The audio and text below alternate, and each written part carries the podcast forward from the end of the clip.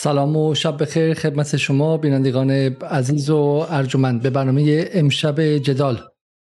دوشنبه بیستم آذر خوش آمدید. همونطور که در هفتاد شب گذشته مشاهده کردید ما هر شب بحثمون رو به اتفاق عجیبی که در تاریخ معاصر در غزه میفته اختصاص دادیم و سعی کردیم که راوی نسل بزرگ مردم غزه و راوی بیتفاوتی باور نکردنی و همدستی باور نکردنی اغلب کشورهای مدرن و متمدن شمال جهانی با این نسل و سکوت نسبی کشورهای رو به توسعه و بزرگان بریکس هم به شکل دیگری باشیم. اما از اونجایی که چه بخواهیم چه نخواهیم در ایران معاصر به صورت همزمان اتفاقی دیگر افتاده و بخشی از جامعه ایران به خاطر واکنش شدن به وضعیت داخلی احساس همدلی خودش رو با جهان از دست داده و سکوت کرده سکوتی که شکل حاد و غیر قابل باورش رو در متن پذیرش جایزه نوبل توسط نرگس محمدی دیدیم که احتمالا بهش برنامه خاصی رو اختصاص خواهیم داد و و این خودش پدیده ای تقریبا باور نکردنی است. و ایده معتقدن که این پدیده به خاطر حالا بمباران های رسانه‌ای در سالهای گذشته است. ایده معتقدن به خاطر اینکه فشار تحریم و فشارهای اقتصادی مختلف در این سالها جامعه ایران رو از درون به شکلی استحاله کرده و ایده میگن که به خاطر اینکه در صورت جمهوری اسلامی هاش و نامدیریتی هاش و مسائل مختلفش باعث شده که افراد درون اون چارچوب سیاسی و اجتماعی تمرکزشون به اونجا باشه و اونها مسائل براشون مهم باشه و ظلم محلی رو بهش جلوه بهش, بهش توجه کنن و قافل از ظلم جهانیشن که اینها هیچ توجیه کننده بی تفاوتی نسبت به بزرگترین و از نمای نزدیکترین جنوساید نسکشی معاصر نیست. برای همین برغم اینکه ما واقعا دوست داریم که روی غزه متمرکز بمونیم این روزها سعی می‌کنیم لا بلای مسائل غزه به اون مسائلی که ممکنه دلایل توجیه کننده استحاله ذهنی جامعه ایران و از دست دادن قطب نمای اخلاقی این جامعه و به شکلی معدبانه گفتن حالا کلمش در فارسی کلمه خوبی نیست ولی از منظر فلسفی چیزی نیست جز از دست رفتن وجدان اخلاقی اجتماعی در ایران صحبت کنیم و یکی از اونها مسئله فساد اقتصادی است. به صورت خیلی خیلی ویژه‌ای دیدیم که در قضیه چایدب ناگهان وجدانهای ساکت در دوره غزه همگی به صدا در اومدن و صدای فریادشون رو و رنج کشیدنشون دیدیم. برای این به نظر میاد که بحث فساد چیزی است که به شدت بخشی از جامعه ایران رو آزار میده و ما امشب تصمیم داریم که پرونده ای رو باز کنیم ببینیم که آیا میشه گلوگاه های اصلی فساد ایران معاصر رو پیدا کرد یا نه. بهانمون چایده بشه ولی مسلما از این قضیه فراتر خواهیم رفت. مهمان امشب رو هم باش آشنا هستیم جناب آقای محمد رضای عزیزاده که بارها مهمان ما در جدال بودند. دو یا سه بار قبلا درباره بحث دلار و دلار زدایی از مسائل داخلی ایران و همینطور هم دلایل تورم در ابتدای بهار امسال باشون صحبت کردیم. سلام های عزیزاده شبتون بخیر و ممنون که امشب هم مهمان ما در جدال شدید. سلام عرض می‌کنم خدمت شما و بینندگان عزیزتون و انشالله که شب همگی خوش و امیدوارم که بتونم مطالب مناسبی رو ارائه بدم که به بینندگان بخوره خلاص. بسیار ممنون آقای عزیزاده. خب شروع کنیم اگر میشه خیلی مختصر درباره بحث چای دپش به ما بگید بگید که ماجرا چی بود. ما حتی با آقای یاسر جبرایدی مصاحبه مفصلی در این قضیه کردیم و توضیح دادن که چند نکته به قول معروف در اینجا میستیفای شده یا در موردش افسانه سازی شده که این که نقش ارز ترجیحی بود که آقای جبرائیلی معتقدن که این قضیه ربطی به ارز ترجیحی نداره و اصلا ارز نیمایی داده شده به به وارد کننده چای دپش. و مسئله دوم این بود که اصلا به ارز ربطی نداره ولی در نهایت حداقل شخصا من گمان می‌کردم که یک فساد خیلی جدی در اینجا اینه که چرا به یک فرد این میزان ارز داده شده و آیه جبرائیلی معتقدن که همه می‌تونن به شکلی ثبت سفارش کنن و هر کسی ثبت سفارش کرد میره اونجا و بهش تخصیص میدن. حالا در تخصیص ارز ایشون معتقد بود که فسادی رخ داده و اینکه به یک فرد داده شده و روش به شکلی نظارت هم نشده فساد محسوب میشه. اما اینکه افراد می‌تونن ثبت سفارش کنن فسادی محسوب نمیشه. اگر میشه در مورد چای دبش اول نظر خود شما رو بشنویم تا اینکه ببینیم که عمیق‌تر از چای دبش مسئله چیست. بله. به نام خدا. ببینید حالا صحبت هایی که در رابطه با بحث چای دبش یا واردات چایی در مطرحه به نظرم وسیعتر از این اینکه این ارز بوده است یا است به هر حال ارزی بوده. که متقاضی زیادی داشته نسبت به حجم عرضه. و بنابراین یک رانتی نرخ مهم نیست که. موضوع دوم این است که در رابطه با بحث سفارش بسیاری از کالاها خصوصا کالاهای اساسی اینجور نیست که مراحل ها اول گرفتن موافقت از وزارت مربوط این وزارتخانه مربوطش با وزارت جهاد کشاورزی است. بعد میاد این در حقیقت تو وزارت سمت ثبت سفارش صورت می‌گیره. و بنابراین یه سری استاندارد هم اونجا خود وزارت سمت داره. و بعد به حال میره برای تخصیص اون چیزی که من تو جریان این چای دبش هستم من فکر می‌کنم که اگر اشتباه نکنم نزدیک به دو سال پیش بوده اولین بار چنین مطلبی رو. یا حالا کمتر از دو سال پیش نمی‌دونم. شنیدم که بحث عده از وارد کننده های چایی اعتراض داشتن که چرا ما رفتیم مراجعه کردیم که ثبت سفارش بکنیم چایی وارد کنیم. گفتن که ما به اندازه مثلا دو سال یا بیشتر حجم واردات رو به یک نفر تخصیص دادیم و دیگه ثبت سفارش انجام نمیده بنابراین اینجور نیست که بگیم این ثبت سفارش رو هر کسی بخواد بره انجام میده. موضوع خیلی من به نظرم می‌رسه که در حقیقت پیچیدگی های بیشتری داره. حالا از مطالبی که شنیده میشه من نمی‌دونم واقعا جزئیات اما این که ما بیایم بله عرض می‌کردم که حجم و ابعاد مسئله کمی به حساب وسیعتر از این موارده یعنی که ما بیایم مثلا ارزم بزرگ شما وارد کننده های سنتی چای رو اینها رو بذاریم کنار و حجم وارداتی معادل بیش از دو سال رو به یک نفر اختصاص بدیم مثلا. این خودش خب خیلی سوال برانگیزه و بقیه رو من بکنیم از واردات و با اساس بحث رقابت و شورای رقابت و از این داستان هایی که هست در حقیقت همه رو بذاریم کنار رو دور بزنیم.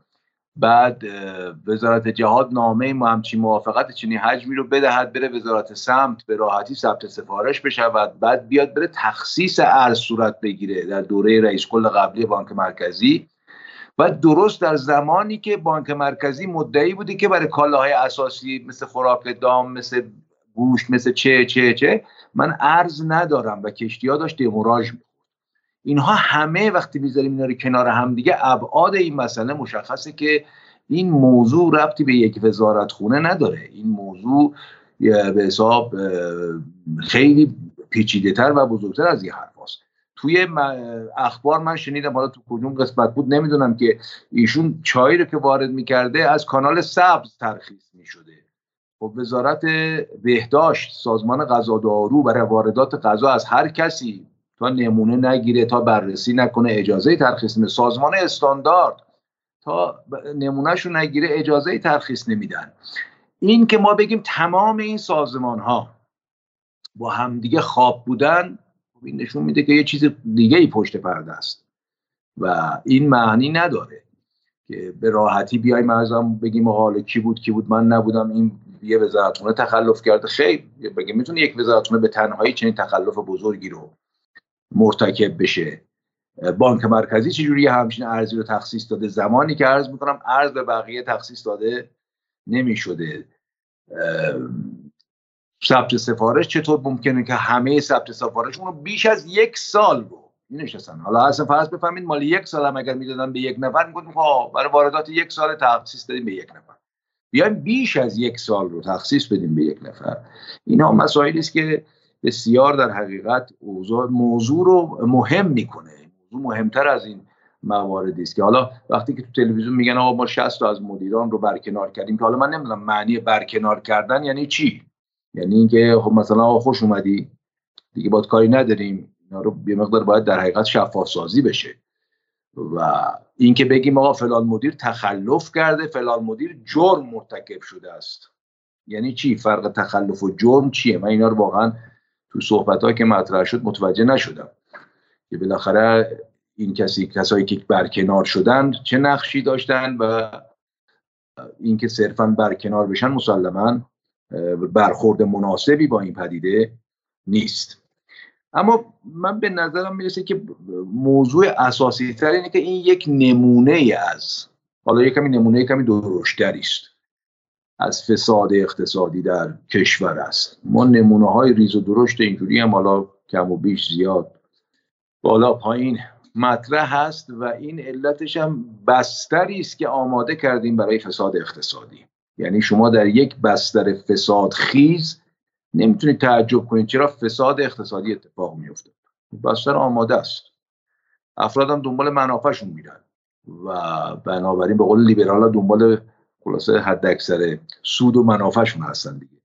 این طبیعی است که این چیزها اتفاق بیفته. و اینکه مسئولین دولت دائما داد می‌کشن که آقا ما با هر جا فساد ببینیم برخورد می‌کنیم این هم یه شوخی تلخه به نظر من. یعنی اگر قرار است که شما واقعا مصمم باشید در برخورد با فساد میرید عوامل ایجاد فساد رو از بین می‌برید. نه با معلول فساد. وایسید اگر گندش درآمد حالا مثلا یه برخوردی بکنیم اونم چه برخوردی؟ چهار نفر برداریم بذاریم کنار مثلا بعد ببینیم حالا چه اتفاقی میفته. بعد میگه زمان زمان اون یکی بودی میگه زمان این یکی بود. اینا دیگه بحثایی است که تأثیری روی مردم نداره. مردم بحثشون این بستر فساد خیزه اینکه شما کرده یا قبلی شما کرده یه بخشش قبلی شما کرده یه بخشش شما کردید. حالا کی تعیین بکنیم که کجا بوده کی بوده. اینا یه کمی دیگه مثلا فرافکنی و در حقیقت تلاش در توجیه موضوعه. خب آیا بریم سراغ این این بحث رو خیلی جدی باز کنیم. حالا من شما کارمند جایی که نیستید که. نه خیر نه خیر. و هم به عباراتی نماینده مجلس هم که نمی‌خواد بشید الان برای انتخاباتم که اسمتون ننوشتین. اصلا بسیار خب پس قاعدتا بعد خورده برده با جایی نداشته باشید و ما بشه این بحث رو باز کنیم. چون اگه ما با اصلاح طلب حرف بزنیم در نهایت به این سمت قش می‌کنن که اصولگراها دزدن و فاسدن. با اصولگرا حرف بزنیم تمامش مقصر حسن روحانی و جهانگیری میشه و خودشون مشکلی ندن در حالی که خب الان دو سال و خورده از دولت آقای رئیسی میگذره و داره پرونده میاد بیرون. و بالاخره اگر همه چی خوش و خورم و گل و بلبل بود الان بالاخره تو این دو ساله بعضی بهشتی ما داشتیم که نداریم. برای همین مسئله مسئله این جناح اون جناح نیستش. و یه مثلا که حالا من شخصا فکر می‌کنم چون من خوشحال خارج از کشورم و قصد برگشترم حالا حالا ندارم تو این وضعیت. اینه که خب صحبت از فساد کردن یه مقدار بحث سیاسی در ایران چون به نظر میاد که دارین سیاه نمایی می‌کنید. ولی من گمان می‌کنم که افکار عمومی ایران از فساد می‌تونن چنان آزرده بشن که واقعا امنیت ملی به خطر بیفته. یعنی بسیار از فروپاشی ها در تاریخ جهان به خاطر فساد یا احساس فساد بوده. حالا ممکنه شما بگید آقا فساد تو آمریکا هم هست. من میگم تو فساد تو آمریکا هست. چون بالاخره اون 8 تریلیون دلاری که به واسطه جنگ عراق و افغانستان از جیب مالیات دهندگان آمریکایی برداشته شد. یه بخشش دزدی و فساد بود. فسادهایی که حالا رویه حقوقی هم بعضش داشت بعضش هم نداشت. واقعا فساد رخ داده اونجا. سنگین. از تمام فساد تاریخ ایران رو هم دیگه بیشتره. برای همین من گمان نمی‌کنم که الان بی بی سی یا صدای آمریکا یا رادیو فردا در مقامی باشن بخوان در مورد فساد تو ایران حرف بزنن. تو همه انگلیس یه فقره فساد بوریس جانسون در دوره کرونا 19 میلیارد دلار به اسم ساخت ونتیلاتور برای کرونا 19 میلیارد به دوستان و اطرافیان خودش داد و ازشون هم هیچ ونتیلاتور بیرون نیامد ولی در نهایت فقط تو ایران یک فساد هست. این فساد هم از توان تحمل مردم ایران که سالها زیر تحریم هستن فراتره و احساس عدم عدالت شدیدی می‌کنه و واقعا شوخی نداره. میگم حداقل ما با توجه به تاریخ اروپای شرقی یا خیلی کشورهای دیگه فساد می‌تونه باعث انفجار اجتماعی شه. برای همین واقعا از حب ایران یا حتی اگر حب کسی حب نظام داشته باشه باید بیا و بحث فساد رو خیلی خیلی باز کنه به جای اینکه ببنده و زیر جارو بکنه زیر فرش. من می‌خوام اگر شما بتونید امشب این کار برای ما بکنید. بیایید و بحث فساد برای ما باز کنید. من گمان می‌کنم که این امنیت ملی رو تقویت می‌کنه نه تضعیف. از اولین سال شروع کنم من. اگر بخوام تقسیم بندی کنیم اقتصاد ایران رو. اصلاح طلبها معتقدن که اقتصاد ایران فسادزاست به دو دلیل عمده. فقط قبل از ادامه من تقاضا می‌کنم مخاطبان برنامه رو همین الان اونایی که می‌تونن این واقعا کمترین کمکی شما می‌تونید به ما بکنید و بدین که این برنامه بره و به دست دوستان جدال برسه. برنامه همین الان لایک کنید تا اینکه ما بتونیم دیده بشیم. خب اولین حرف اینه آیه یزیزاده عزیز.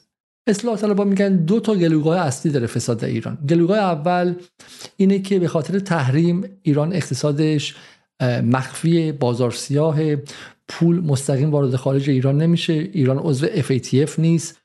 شفافیت اقتصادی وجود نداره به خاطر تحریم ها ایران پول نفت رو شبانه تو اونجا میفروشه معلوم نمیشه چقدر فروخته چقدر گرفته. بعد پول دست تراستی میره توی دبی معلومه تراستی چقدر شد پورسانت برداشته چقدر نداشته. یکی اینه. یکی هم قبلا که ما جوانتر بودیم در دهه هفتاد می‌گفتن که چون بخشی زیادی از اقتصاد ایران دست بنیادهای نزدیک به رهبریه و در اختیار دولت نیست ما روی اینا هیچ گونه نظارتی نداریم. و این بنیادها مقصری هستند بنیاد مصطفی اون موقع حالا فرمان اجرایی ما اونقدر بزرگ نبود. این بنیادها که نه مالیات میدن آستان قدس و اون یکی آستان و این و غیره این مجموعه اقتصاد غیر رسمی یا در واقع بنیادی هم که دولتی هم نیست نه به دولت متعلق نه به بخش خصوصی این هم به شکلی یک دلیل. این دو, دو گلوگاه رو نگاه می‌کردن. شما به چه بخشی برای به عنوان مولد فساد نگاه می‌کنید؟ ببینید این جور مطرح کردن موضوع یعنی که مثلا اگر ما موضوع بنیادا رو رفت بکنیم و یا تحریم رفت بشه ما فساد نخواهیم داشت. برعکس این حرف این میشه که خب قطعا این حرف بی اساسه فساد تو تاریخ تو کشور ما ریشه داره. قدیم چی بوده؟ تحریم بوده واقعا. قدیم بنیادها بودند و امثالهم. این فسادهایی که الان داره اتفاق میفته تو بخش خصوصی یا تو بخش دولتی بیشتر. ببینید اینجور موضوع برخورد کردن با موضوع مثل همون کاریست که دولت داره می‌کنه. هر جا یه فسادی میگه دیدیم برخورد می‌کنیم. اگرم ندیدیم خب برخورد نمی‌کنیم دیگه. یعنی ریشه ای با موضوع برخورد نمی‌کنن. فساد به نظرم یه شرط لازم دارد یه شرط کافی تا تحقق پیدا بکنه.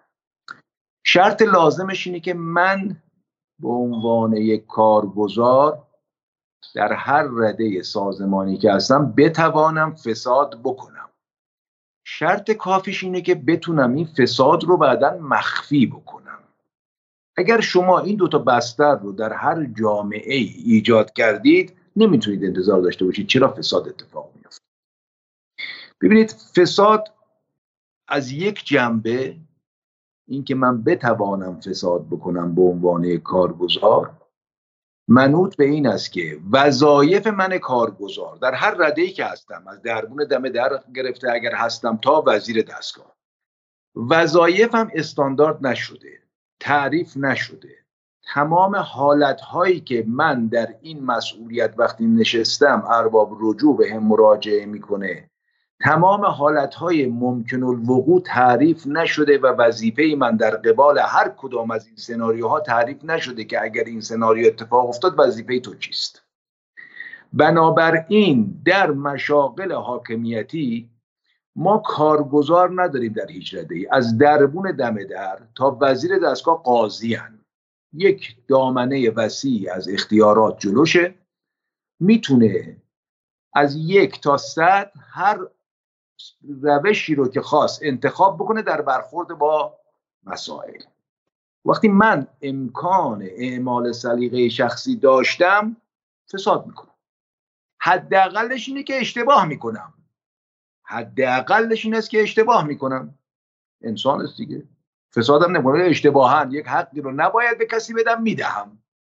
چون به من واگذار کردن تعریف نکردم این موضوع آقای علیزاده بسیار مهمه از دو جنبه که برمیگرده به ریشه اصلی فساد و از جنبه دوم که حل مشکل فساد کار سختی نیست اگر اراده ای وجود داشته باشد.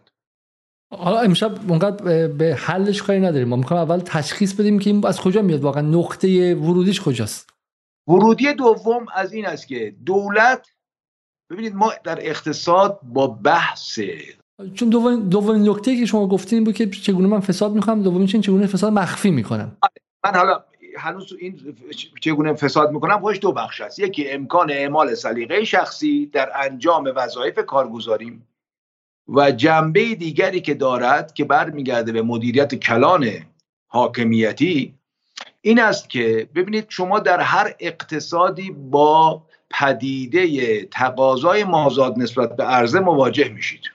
برای هر چیزی ممکن اتفاق بیفته. این تقاضای مازاده بر عرضه یعنی اینکه برای یک کالای خاص یک مجوز خاص یک انحصار خاص یک پدیده خاص بیش از یک متقاضی واجد و شرایط وجود دارد. این در تمام دنیا هم هست. دولت ما دولت ما توی کشور و بخش عمومی ما در برخورد با این پدیده خیلی جالب برخورد هیچ تعریف نشده است. از یه جاهایی تعریف شده است. یعنی اگر بنده در یک اداره هستم چهار تا میز شکسته دارم و می‌خوام اینها رو دور بریزم یا خودم رو خلاص بکنم منو مکلف کرده سازمان بازرسی کل کشور و بقیه دستگاه ها و قوانین و مقررات که تو باید از طریق مزایده این چهار تا آفتاب شکسته و میز شکسته و اینا رو بفروشی. که خدایی نکرده حقی از کسی ضایع نشه. اما من به عنوان مسئول همون دستگاه در عین حال اختیار دارم که یک مجوز فعالیت چند صد میلیاردی رو به هر کی دلم خواست بدم. نیاز به مزایده ای نیست. مجوز واردات به هر کی دلم خواست میدم. ببینید این جور برخورد با موضوع مسلما مردم رو عصبی می‌کنه. پس شما می‌فهمید که راه حل چیست. شما می‌فهمید اگر انحصاری وجود دارد مطابق دنیا که در سرفصل درآمدهای مالیاتیشون درآمد حاصل از انحصارات دارن این انحصار که به نمایندگی از ملت در اختیار شما امانت گذاشته شده منافع این انحصار مال کل ملته نه مال پسر خالهاتون بنابراین باید در یک سیستم عمومی عرضه بشه و منافعش به بودجه دولت واریز بشه. چون هر کاری بکنید این منافع وجود دارد. تا زمانی که تقاضا بیش از عرضه است این منافع وجود دارد. شما نمی‌تونید کتمانش بکنید.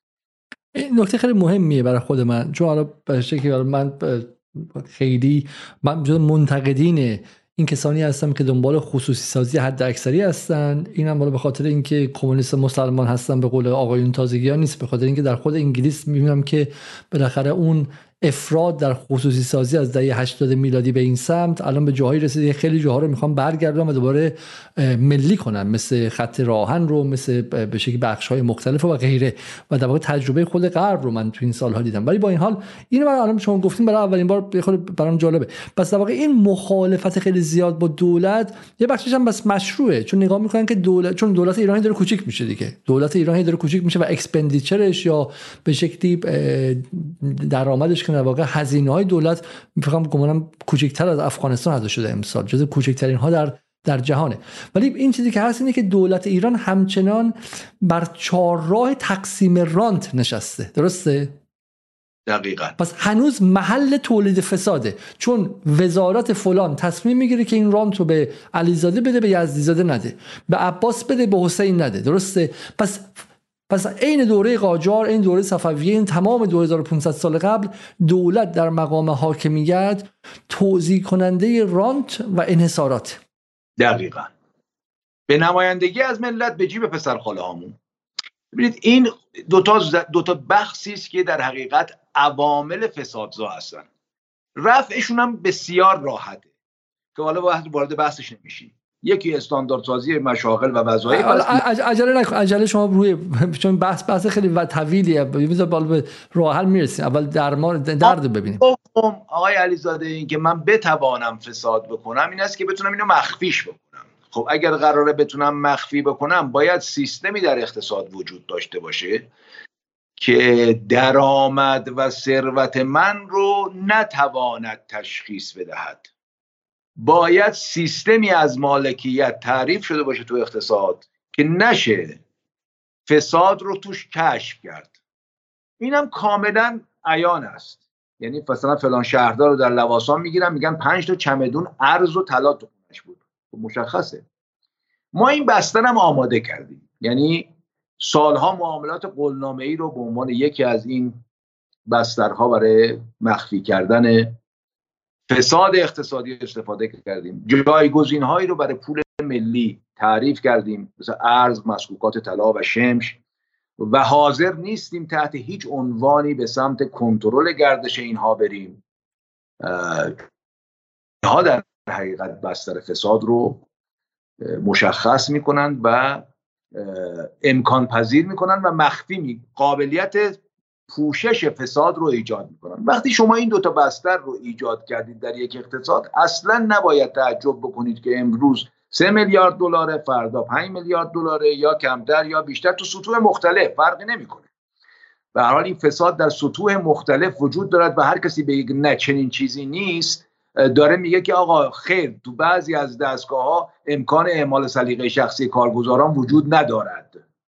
چنین چیزی نیست. یا تو بعضی از دستگاه هر گونه انحصاری رو به صورت مزایده واگذار می‌کنن. چنین چیزی نیست. وقتی که هست پس در هر رده ای فساد اتفاق میفته انحصارات دولتی یه روز یه مجوز بهره برداری از یک معدن با قیمت فلان یه روز هم ارزم بودور شما یک مجوز مغازه است. فرق نمی‌کنه رده هاش ولی به هر حال وقتی که شما این رو منظم نکردید مرتب نکردید فساد رو بسترش آماده کردید. و قطعا افراد در حقیقت استفاده می‌کنن و اینکه بعد من بیام هوار بکشم که آقا این آقای ایکسی که چای دبش آورده مقصر بوده من به نظرم مقصر مدیریت این سیستمه.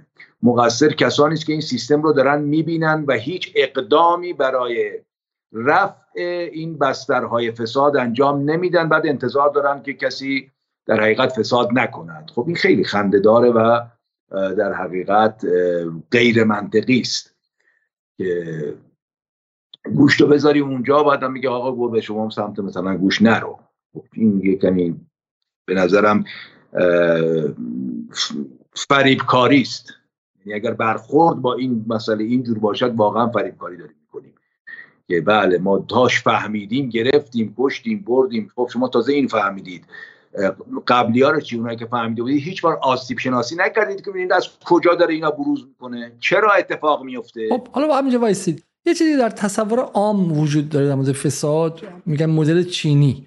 اینه که چین چهار تا از این فاسدین رو گرفت و اعدام کرد و بالاخره بقیه هم حساب کار دستشون اومد. حالا خیلی همین جلو میره میگن من هم سریع صحبت کنم چون واقعا احساس خطر می‌کنم. میگن که آقا اولین فساد خیلی جدی که در تاریخ معاصر ایران اتفاق افتاد شما احتمالا خاطرتون هست. فساد برادر آقای رفیق دوست آقای مرتضی رفیق دوست بود. مخاطبان جوان شاید یادشون نباشه. و حسین خداداد در سال 1973 درسته؟ 123 میلیارد تومن اون موقع بود. هزار نبودش. 123 میلیارد تومن بود که روزنامه پیام دانشجو منتسب به حشمت الله طبرزدی هنوز اپوزیسیون برانداز نشده و به شکل نیروی طرفدار بسیج مستضعفین بود. رو صفحه اولش خیلی بزرگ صفرا رو گذاشته بود. و تو همون قضیه حسین خداداد رو اعدام کردن که غیر خودی بود و مرتضی رفیق دوست رفت زندان اوین و گفتن که در اونجا هم بوفه زندان اوین رو داره اداره می‌کنه. حالا در حد شایعه می‌گفتن که در اونجا هم کاسبی می‌کنه سوپرمارکت زده. و این تو افکار رومی هستش که جمهوری اسلامی خودیاش رو گوشتشون هم بخوره استخونش رو دور نمیندازه. ولی تو چین رو درواسی ندارن شی جین پینگ نزدیکترین دوستش رو اعدام کرد و غیره.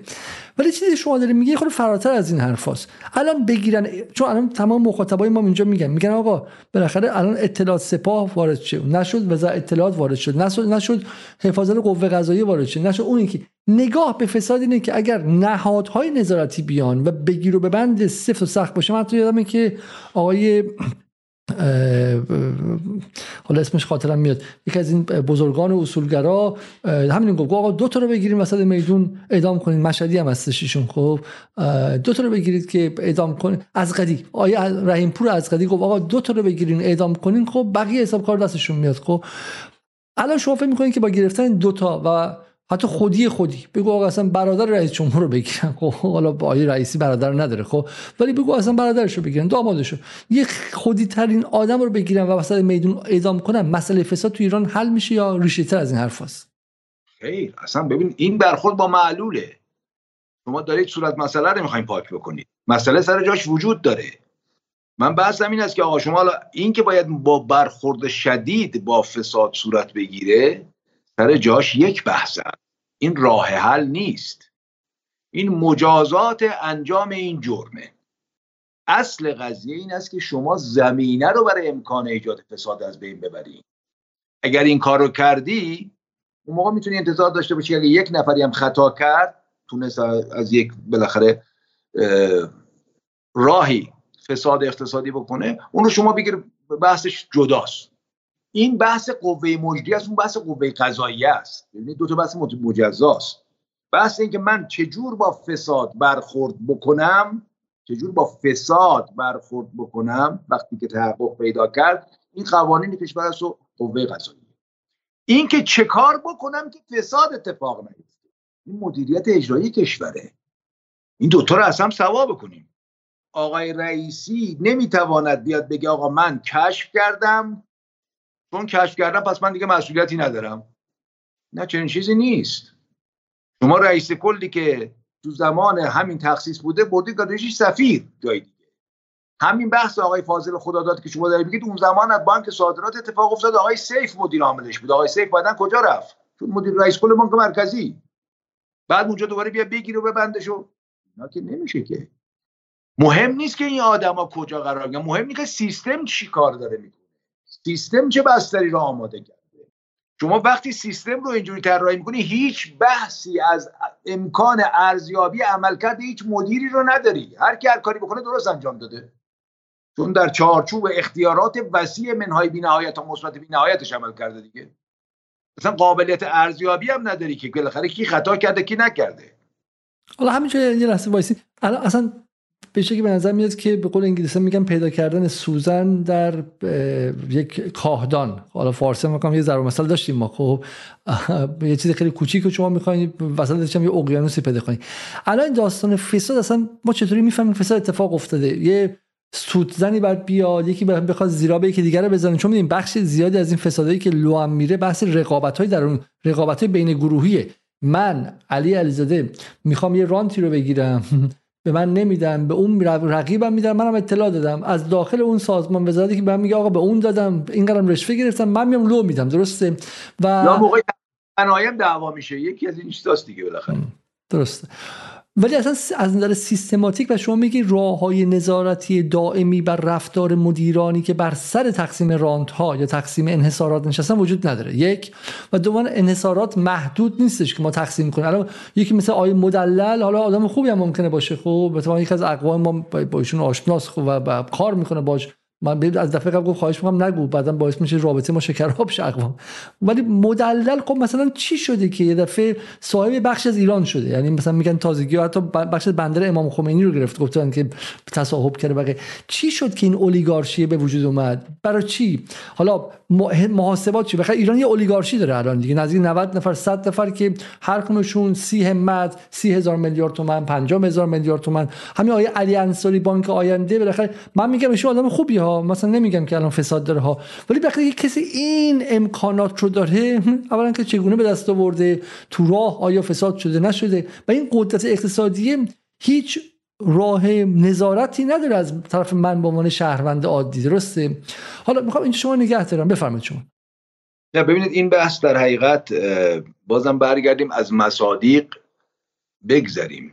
ببینید این بازی آدرس غلط دادن هایی است که متاسفانه مطرح میشه. روی افراد روی برخورد با این افراد سالهاست داریم همین حرفا رو می‌زنیم همین برعکس نه من, من گفتم که اینا هیچ فاسد نیستن. من نمی‌دونم هستن یا نیستن. من حرفم برعکسه. میگم که مس... میگم از بدین اون چیزی ما بهش میگیم انباش سرمایه از نظر مراحل کلاسیک سرمایه داری میگم این مراحل انباش سرمایه که در ایران اتفاق افتاده در قیاب من شهروند به عنوان ناظر بوده. یعنی من نفهمیدم که آقای عباس از صفر که یه دونه کارگاه داشته تعمیرگاه داشت توی پایین شهر تا حالا رسیده به سازنده خودرو این مراحل چجوری طی شده؟ خب این مراحل به واسطه تماس داشتن با اون محل های تقسیم رانت و انحصارات طی شده دیگه.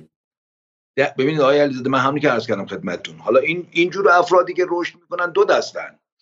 یه جور یه دستشون ارزم بود شما از همین شرایط موجود استفاده می‌کنن. ولی اون چی رو که استحصال کردن تو همین کشور نگه داشتن.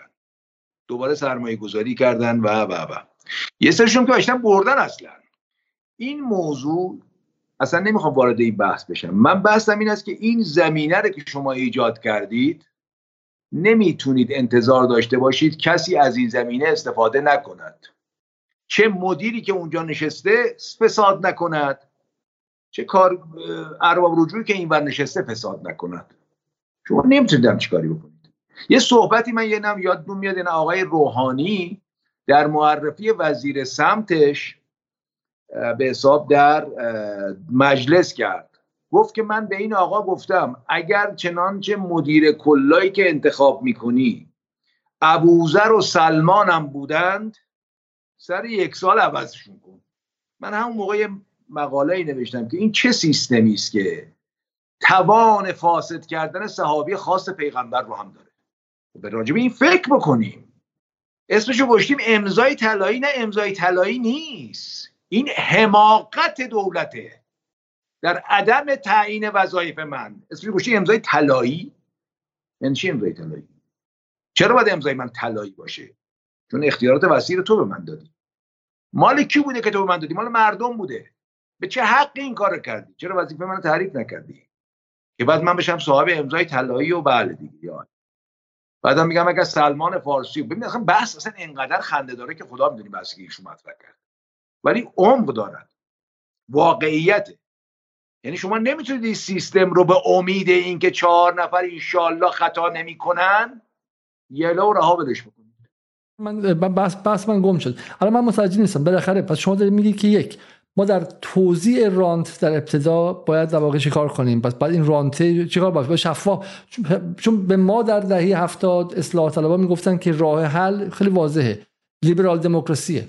اینه که همه چی شفاف باشه مجلس بتونه رئیس جمهور رو استیزاه کنه بعد روزنامه ها بتونن آزادانه درباره فساد بنویسن تلویزیون باشه صدا و سیما دست گروه های مردمی باشه بیاد به شکلی به جای اینکه چون همش مجیز حکومت رو بگه وزیر رو استیزاه کنه پرونده های فساد رو کنه ما اومدیم به غرب دیدیم که خود غربم این اتفاقات در اتفاق نمیفته اینا رویاهای اصلاح طلبا بودش.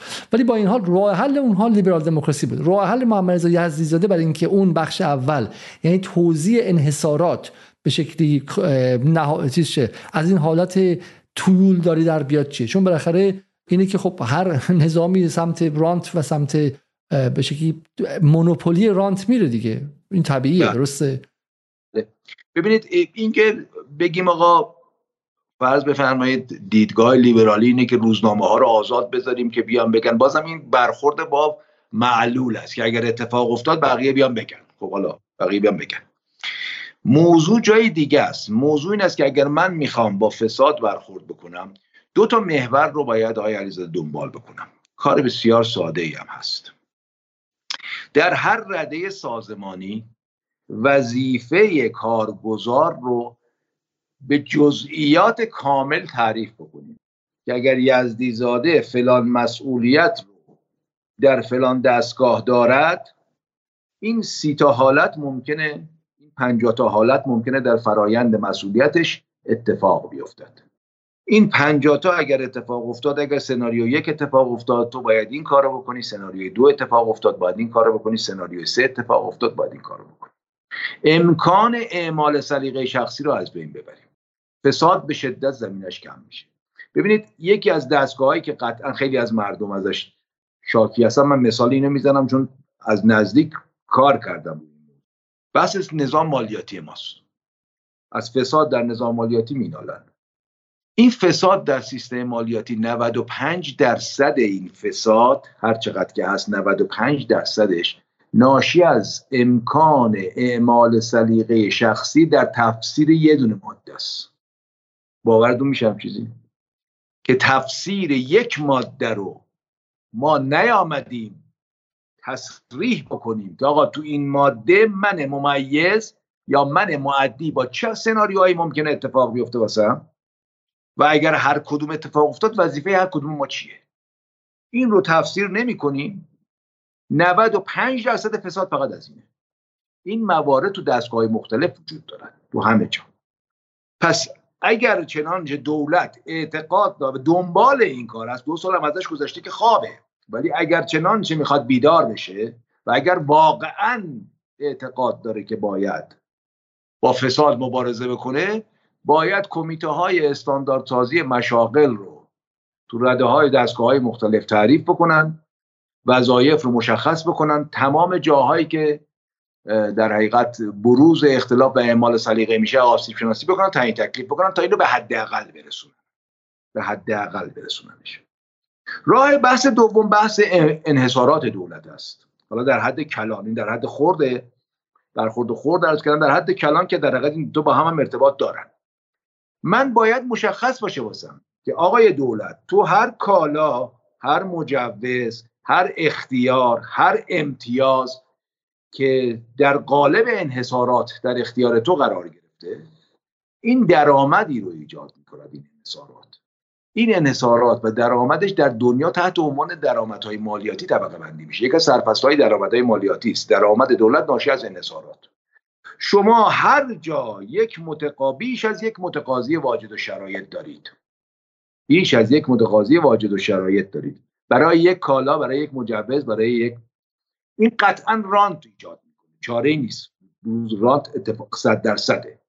شما باید در چنین شرایطی این خدمت این مجوز این ارزم بزرگ شما پروانه و و و این رو از طریق مزایده بین افراد واجد و شرایط واگذار کنی و درآمد رو به بودجه دولت برای در اختیار قرار گرفتن کل ملت قرار بدی دیگه رانتی وجود نداره که شما به پسر خاله ها بدیم و بعد بگیم که خب حالا بریم پسر خاله رو بگیریمش یا اون که مثلا جلوتره رو بریم بگیریم. ببین این موضوع زمینه رو برطرف می‌کنه. اما این فقط شرط لازم قضیه است.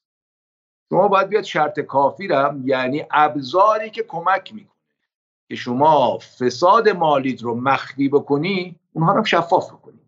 اونها رو هم در حقیقت کنترل بکنی. ابزاری که من دارم الان استفاده می‌کنم برای فساد مالی در کشور قولنامه است. ارز طلا مسکوک طلا و شمش خودرو حالا خودرو کمتر چون به نامش این موارد رو هم بیام شفاف بکنم. آقا بنده هزار کیلو طلا دارم هزار کیلو سکه دارم و شمش دارم. مال خودمه. اما باید شناسنامه دار بشه این. نمی‌تونه وسایل وسیله ایجاد فساد بشه تو کشور و دائما گردش بکنه. بنده یک میلیون دلار ارز اسکناس تو کشور بهم دادید. دادم. و دارم ازش به عنوان وسیله مبادله هم استفاده می‌کنم وسیله پسنداز هم استفاده می‌کنم. هر چیزی. اشکال نداره. ادامه بده. استفاده بکن. اما حداقل این است. یعنی حداقل عقل. میگه آقای دولت اگر تو پول ملی رو گردشش رو کنترل می‌کنی باید اون چه که می‌تواند جایگزین پول ملی بشود هم گردشش رو کنترل کنی. ببینید یک پدیده هم بحث معاملات قلنامه ایه که یک بحث طولانی تو کشور دو سال دعواست که در حقیقت ارزم به حضور شما بالاخره تصمیم گیری بشه معامله قلنامه ای متوقف بشه اعتبارش از بین برود. و جالب اینجاست که شما میگم این قانون دارد. یعنی تو تمام این دو سال سه سالی که همه دارن دعوا می‌کنن قانونش وجود داره تو کشور اجرا نمی‌شده. ماده 46 47 48 ثبت سراحت داره. ولی خب منافعمون این بود است که معاملات قولنامه ای ثبت نشود. زمینه فساد است. از اونجا که من می‌دونم و با نویسنده این طرح صحبت کردم آقای جلیل محبی این چون در مرکز پژوهش مجلس تصویب شد نوشته شد این قانون دیگه درسته؟ و آقای خامنه‌ای هم استقبال کرد از این قانون گفتش که اتفاق بسیار خوبیه و شورای نگهبان ردش کرد این قانون رو.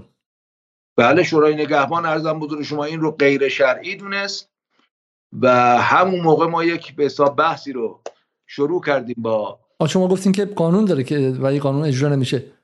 شناسا که اصلا این رو یعنی خود حتی مرکز پژوهش های مجلس رو اشتباه رفت. وزیر اقتصاد که برداشت نامه نوشت به رهبری اطلاعات غلط ارائه کرد. توی قانون بود. نه گفتن می‌خوایم قانون رو ثبت بکنیم. قانون بود. نمی‌خواستن اجراش بکنن. بعد مجمع تشخیص یک نامه ای گفتن آمده. ارزم شما نمی‌تونم صحتش تا چقدره. که رئیس مجمع رهبر انقلاب نامه می که ما به مسلحتی که شما رسیدید نرسیدیم. و به حال موضوع در صحن مجمع تشخیص مطرح می شود و اونجا تصویب می شود ضمن اینکه می‌خوام بگم که خیلی از مواردی که ما دنبال داریم می‌کنیم که موضوع رو حل بکنیم قانون داریم تو کشور. نیاز به قانون جدید نداریم. منتها نمی‌خوایم مثلا بریم بشکافیم موضوع رو و حلش بکنیم. همین بحث کنترل گردش ارز و طلا در کشور قانون داره. قانون داره. سراحت هم داره. اما نمی‌خوایم اجراش بکنیم. چون نمیصرفه که اجراش بکنیم. خیلی مسائل بعدا گندش در میاد. خب. من تا همینجا فهم خودم بگم. یه مقدار بحث به نظر من محافظه کاران داره انجام میشه و حالا توی کامنت های مخاطبان دارم می‌بینم چنین چیزی داره دیده میشه. و این مقدار داره کلی گفته میشه و به نظرم گرهی باز نمی‌کنه. شما میفرمایید که واقعا مشکلاتی که گفتید اینه که خب تقسیم وظایف درست انجام نشده. اما من فهمم از اقتصاد واقعی. و گمانم شما آدم واقعی هستین. اولین حرفی که دفعه قبل زدین که در همه حرفایی که اقتصاددان ها خوندن رو بریزید دور در جهان واقعی. بعد نگاه کنید که حرف فریدمن آوردید که به شکلی در, در حالت ایدال حالت ایدال نیستش. من من فهمم در حالت ایدال بله حرف درست اگر اگر وظایف درست نوشته بشه روی کاغذ همه حله. ولی در شرایط عادی همیشه کسایی که قدرت دارن از ابهام ها استفاده می‌کنن ابهام می‌سازن که بزن فساد انجام درسته؟ و برای همین هستش که در جایی که شما زینف ساختی و زینف آن قوی دارید که اینها روابط قدرت شکل دارن جناب عزیزاده روابط قدرت تو ایران شما می‌دونید روابط قدرت از مدرسه دبستان داره شروع میشه. خب من خودم یک از این در مدارس رفتم می‌دونم که اون همکلاسی های من چگونه در هم تنیدن. یکیشون الان رئیس اتاق بازرگانی اونه اون یکی معاون وزیره اون یکی اونایی که خارج از کشور نرفتن روابط قدرت رو با هم دیگه ساختن. خب همشون هم اگه بخوام بدونین جالبه که همشون هم صبح شب فوش خیلی خیلی بد بد به جمهوری اسلامی و رهبرش میدن. خب با اینکه جزء خودشون و پدرانشون جزء صاحبان بازار تجاری ایران بودن. خب برای همین این روابط قدرت از اونجا ساخته میشه تو دانشگاه تصویب میشه. امام صادق یکیشونه خب بعد دانشگاه دیگه یکیشونه و بعد در شرکت ها و غیره میاد به هم میاد. کسی رسمی رو نگاه کنه می‌تونه بفهمه که پسر فلان وزیر با برادرزاده فلان رئیس جمهور با خواهرزاده فلان چگونه به هم دیگه ساختن؟ و اینها بالاخره اونقدر قدرت دارن که می‌تونن کارمند رو برکنار کنن. ما داریم در دوره واقعی سیاست ایران و در ایران 1402 حرف می‌زنیم که بالاخره این روابط قدرت سولیدیفای شدن به قول انگلیسی ها کریستالیزه شدن و سفت و سخت شدن. درسته؟ الان من بیام به شکلی قانون رو بازنویسی کنم و بگم آقا معدی و چی بهش میگم؟ اون که مالیات دهنده و مالیات گیرنده این روابط باشه مسئله حل میشه. اگه من الان بیام و مسکوکات رو از فضای ایران وردارم و به شکلی دلار رو از مردم جمع کنم فساد در ایران حل میشه. گفته میشه که فقط 8 میلیارد خود شما بگید این عدد درست من از خود شما شنیدم که 8 میلیارد دلار فقط گردش مواد مخدر در ایرانه. خب برای بخیر تصحیحش می‌کنم. به شما عرض کردم که 8 میلیارد امروز داشتم که این عددها رو بررسی می‌کردم که اطلاعات درست بدم. یک گزارشی دیدم در تیر 1401 این تیر 1401 دلار یه چیزی هلوش 25 تومان بوده. رئیس پلیس مواد مخدر میگه که مصرف استان اصفهان میگه که مصرف روزانه هر معتاد به طور متوسط روزی 150 هزار تومنه. آمار تعداد معتادی هم که دولت آمار رسمی داره یه چیزی حدود 5 میلیون نفره. اگر شما این 150 هزار تومن رو ضرب در 365 روز ضرب در 5 میلیون بکنید به 11 میلیارد دلار بازار یا گردش مالی در بازار مواد مخدر می‌رسید. خب این یه رقمی است که کجا داره اتفاق میفته تو خلا که نیست که معامله داره انجام می‌شود. سردسته های این معاملات چند نفرن؟ کیان؟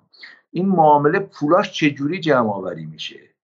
به چی تبدیل میشه که تو سیستم مالیاتی چون الان سیستم مالیاتی سیستم بانکی رو داره کنترل می‌کنه گردش رو داره کنترل می‌کنه. چطور بهش دست پیدا نمی‌کنه؟ پس نشون میده که وسیله مبادلات در این بازارها یا بازار قاچاق با 25 میلیارد تا 30 میلیارد دلار برآورده در حقیقت حجم قاچاق کشور کالای قاچاق در کشور این در حقیقت این حجمای بزرگ اینها کجا دارن گردش می‌کنن که قابل ردیابی نیستن؟ اینا قطعا وسیله مبادله غیر از سیستم بانکی درشون در حقیقت حاکم هست یعنی شمش و مسکوکات طلا و ارز و اسکناس ارز و امثال هم هست که ما گردشش رو کنترل نمی کنیم یا رمز ارزها و در حقیقت از اون طریق داره اتفاق میفته خب پس 25 میلیارد دلار در سال شما میگین قاچاقه درسته؟ بین برآوردها بین 22 میلیارد تا 30 خورده متفاوته تو افراد مختلفی که اعلام کردن. ولی قطعا 22 میلیارد تا 30 میلیارد قاچاق 11 میلیارد قاچاق مواد مخدره. میشه حدودا آره مواد مخدره. مبلغ مقداری که قاچاق میشه وارد میشه خب قطعا به قیمت تمام شده وارد کننده هاش کمتر از اینه و این حاشیه سودشون ولی گردش 11 میلیارد دلار این حجم این بازاره. میشه پس حجم در واقع اون بخشی از اقتصاد کاملا زیرزمینی ایران که دولت هیچ رصدی قاعدتا بهش نداره بین حدودا سی و دو سه تا چهل میلیارد دلاره درسته؟ حداقل بله این فقط دو بخشی از این اقتصاد زیرزمینی است بله. حجم اقتصاد روزمینی ایران چقدره گردشش؟ گردش حجم اقتصاد روزمینی ایران. الان گردش دقیق رو من نمی‌دونم ولی آخری آمار رو. ولی مطالعاتی که در رابطه با حجم اقتصاد زیرزمینی صورت داره می‌گیره و گرفته جالب شما بگم که حجم اقتصاد ایران رو از تقریبا دو نیم برابر اقتصاد شفاف برآورد کرده تا هفت و نیم برابر. یعنی بدبینانه ترین و محتاطانه ترین نگاه این است که ما این حجم اقتصاد شفافی که داریم دو نیم برابر این حجم اقتصاد زیرزمینی است. دید بدبینانه ترش که من البته به بدبینانه تره اعتقاد دارم تا یه حدی چون اصولی که نگاه کردم در محاسباتی که کردن اصول قابل دفاعی است. هفت و نیم برابر برآورد کرده. مهم این نیست مهمتر یه چیز دیگه است. مهمتر این است که این حجم اقتصاد زیرزمینی دست تعداد معدودی از افراده بخش عمدش و همین است که در حقیقت ابزار مبادله در اقتصاد زیرزمینی ما قطعا پول ملی نیست. اینکه مخالفت بشود با کنترل گردش جایگزین های پول ملی چیز طبیعی است. و اینکه بگیم آقا من احساس می‌کنم شما همش می‌خوام ما رو ببرید به بحث ارز تر... جایگزینی ارز به اونجا خواهیم رسید. به شما قول میدم. ولی ما اصلا الان بذار اول به همین نکته نه من آخه احساس می‌کنم از هر راهی میریم میگن همه راه به روم ختم میشه. در مورد شما همه راه به بحث جایگزینی ارز خرج میشه. ولی من می‌خوام اصلا اینو بفهمم که الان حرفی که شما می‌زنید خیلی شوک دهنده و خیلی باور ناپذیره. شما میگید در واقع حالا ارز اصلا عدد نگفتیم به من که بزرگی اقتصاد شفاف ما چقدر ولی دو نیم تا هفت هفت و نیم برابرش غیر شفاف و زیرزمینیه. حالا ابزارش همین قولنامه است همین مسکوکات و غیره. اینا این کجاست؟ این بخشش قاچاق مخدر بود بخشش قاچاق اسکله های قاچاق و غیره بود. دیگه چه چیزایی تو بخش غیر شفاف هست اصلا که من بفهمم؟ اقتصاد غیر شفاف ما الان از زمانی که بحث کنترل گردش پولی تو بانک اتفاق افتاد تنوع اقتصاد زیرزمینیمون خیلی فرق کرد. یعنی یه زمانی اقتصاد زیرزمینی شما محدود می‌شد به بحث مواد مخدر تا یه حدی حدیش هم نه. تو همین بانک گردش می‌کرد یه بخشی قاچاق کالا یه بخشی از قاچاق کالا. و یه بخشی هم ارزم به حضور شما از فرار مالیاتی. امروز خیلی متنوع تره امروز تقریبا میشه گفت بخش عمده قاچاق کالا توسط در حقیقت دو اقتصاد زیرزمینی در اتفاق میفته. فساد گسترده مالی در رده های مختلف سازمانی. اینها بخش اقتصاد زیرزمینی هستند بخش بحث فرار مالیاتی. به شدت به حساب بحث اقتصاد زیرزمینی است. اینم نیست که شما فکر کنید توی چیزی وقتی میگیم اقتصاد زیرزمینی یعنی کلش زیرزمینه. مثل قاچاق یا مواد مخدر. نه خیلی هاشون دوزیستن. یعنی یه قسمتشون شفافه یه قسمتشون شفاف. چند تا مثال برای ما می‌زنید از این نکات نظام خیلی کلیدیه. دقیقا چون میگیم زیرزمینی منم میرم قاچاق اسلحه و قاچاق مواد مخدر و قاچاق الکل. ولی این این دوزیستا برای ما مثال می‌زنید. دوزیستا رو من خدمتتون عرض می‌کنم. ببینید فرض بفرمایید که الان چیزی که من شنیدم و دوستان بسم تعریف می‌کردن بعضی از شرکت ها موقع فروش جنسشون فاکتور می‌کنن مثلا برای شما میگن این جنس هزار تومن ما برای تو فاکتور می‌کنیم 500 تومن 500 تومنش رو ارز به ما میدیم. خب این بخشی از در حقیقت درآمد رو داره مخفی می‌کنه و وارد اقتصاد زیرزمینی میشه. من پزشکم مثلا به مراجعه می‌کنه مریض میگم آقا شما سکه واسه من میاری به جای حق العملم ارز واسه من میاری. معامله خونه می‌کنم. ارز ارزم می‌گیرم. و فعالیت های بخشی از فعالیت ها رو با عواملی که می‌توانم جایگزین پول ملی کنم و غیر قابل کنترلشون بکنم از اونها استفاده می‌کنم. لزوما این نیست که کل فعالیت من اقتصاد زیرزمینی دقت بفهمید بحث اقتصاد زیرزمینی به معنی تخ حساب کالای ممنوعه نیست فقط. حالا بحث مواد مخدر یا مشروبات الکلی و قاچاق کالا قاچاق کالا خیلی شبیه کالاهای مجازن. صورت قاچاق وارد میشه. یا سیاست های اشتباهی گذاشتیم یا به حساب منافعی رو در قاچاقش تعریف کردیم. بنابراین حجم بسیار گسترده است به خاطر همین هم است که شما وقتی که آمار مثلا هزینه خانوار رو در مرکز آمار نگاه می‌کنید با حتی همین آماری که هست و همین عددها رقمایی که هست که به شیار فشرده شده و غیر واقعی است وقتی مقایسه می‌کنی با درآمد خانوار نمی‌خونه.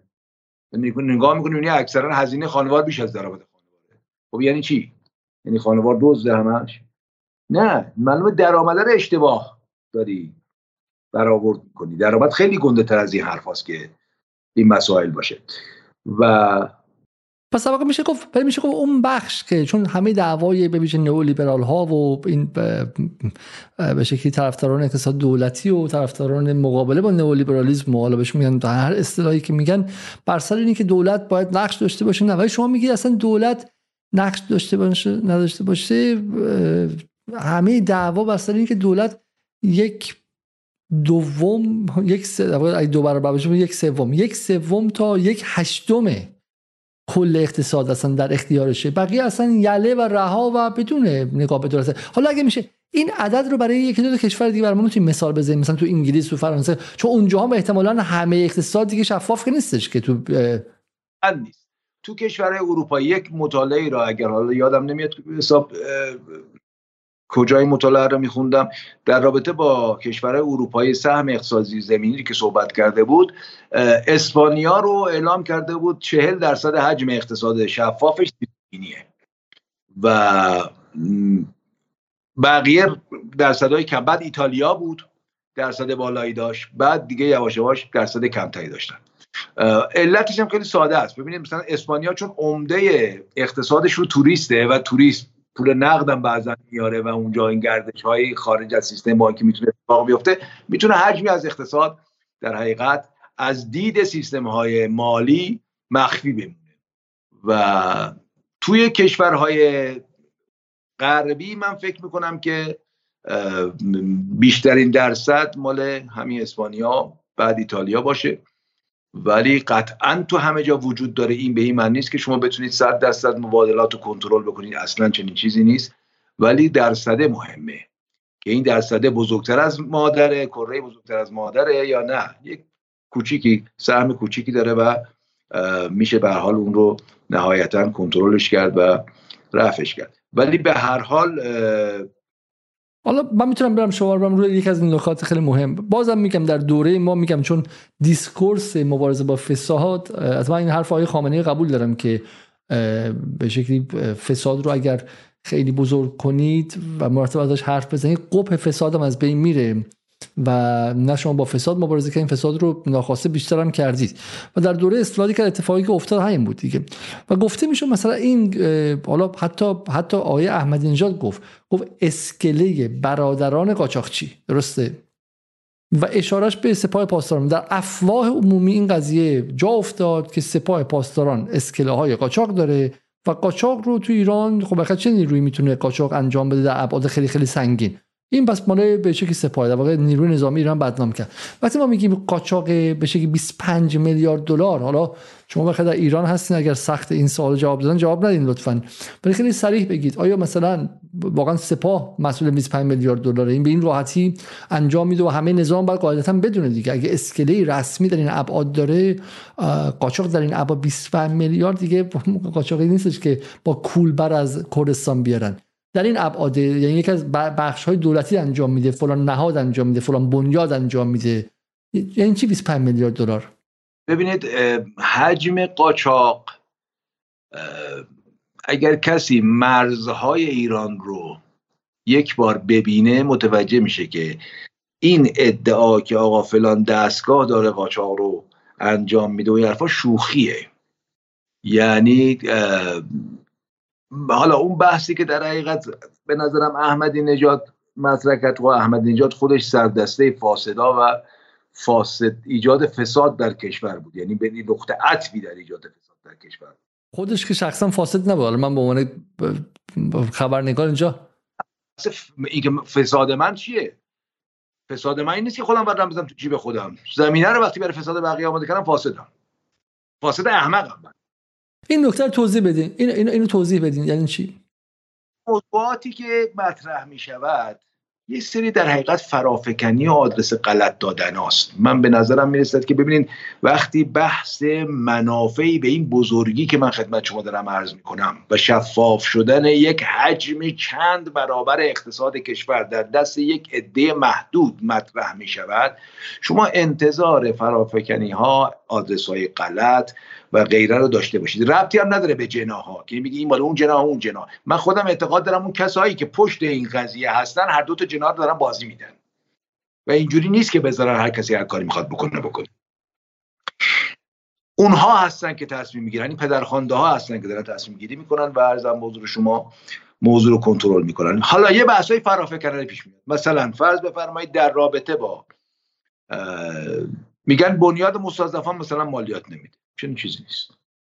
میگن شرکت های وابسته به سپاه یا ارتش یا غیره اینا مالیات نمیدن و حسابرسی نمیشن. اصلا چنین چیزی نیست.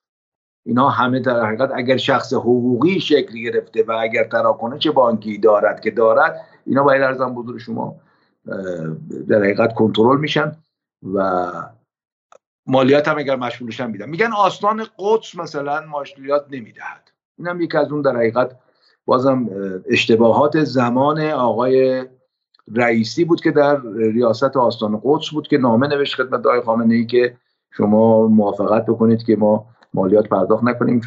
در صورتی که اصلا نیازی به این نامه بازم نبود. علتش هم این بود که درآمد شرکت های آستان قدس محل خرجش مشخصه در امور فرهنگی و خیرات و چه و چه و بنابراین طبق قوانین موجود مالیاتی محافظ مالیات بودن یعنی اصلا هر شرکتی که تمام درآمدش رو صرف امور خیریه یا امور خاصی بکند و, نظارت داشته باشه روش دولت این در حقیقت ارزم بزرگ شما معاف است.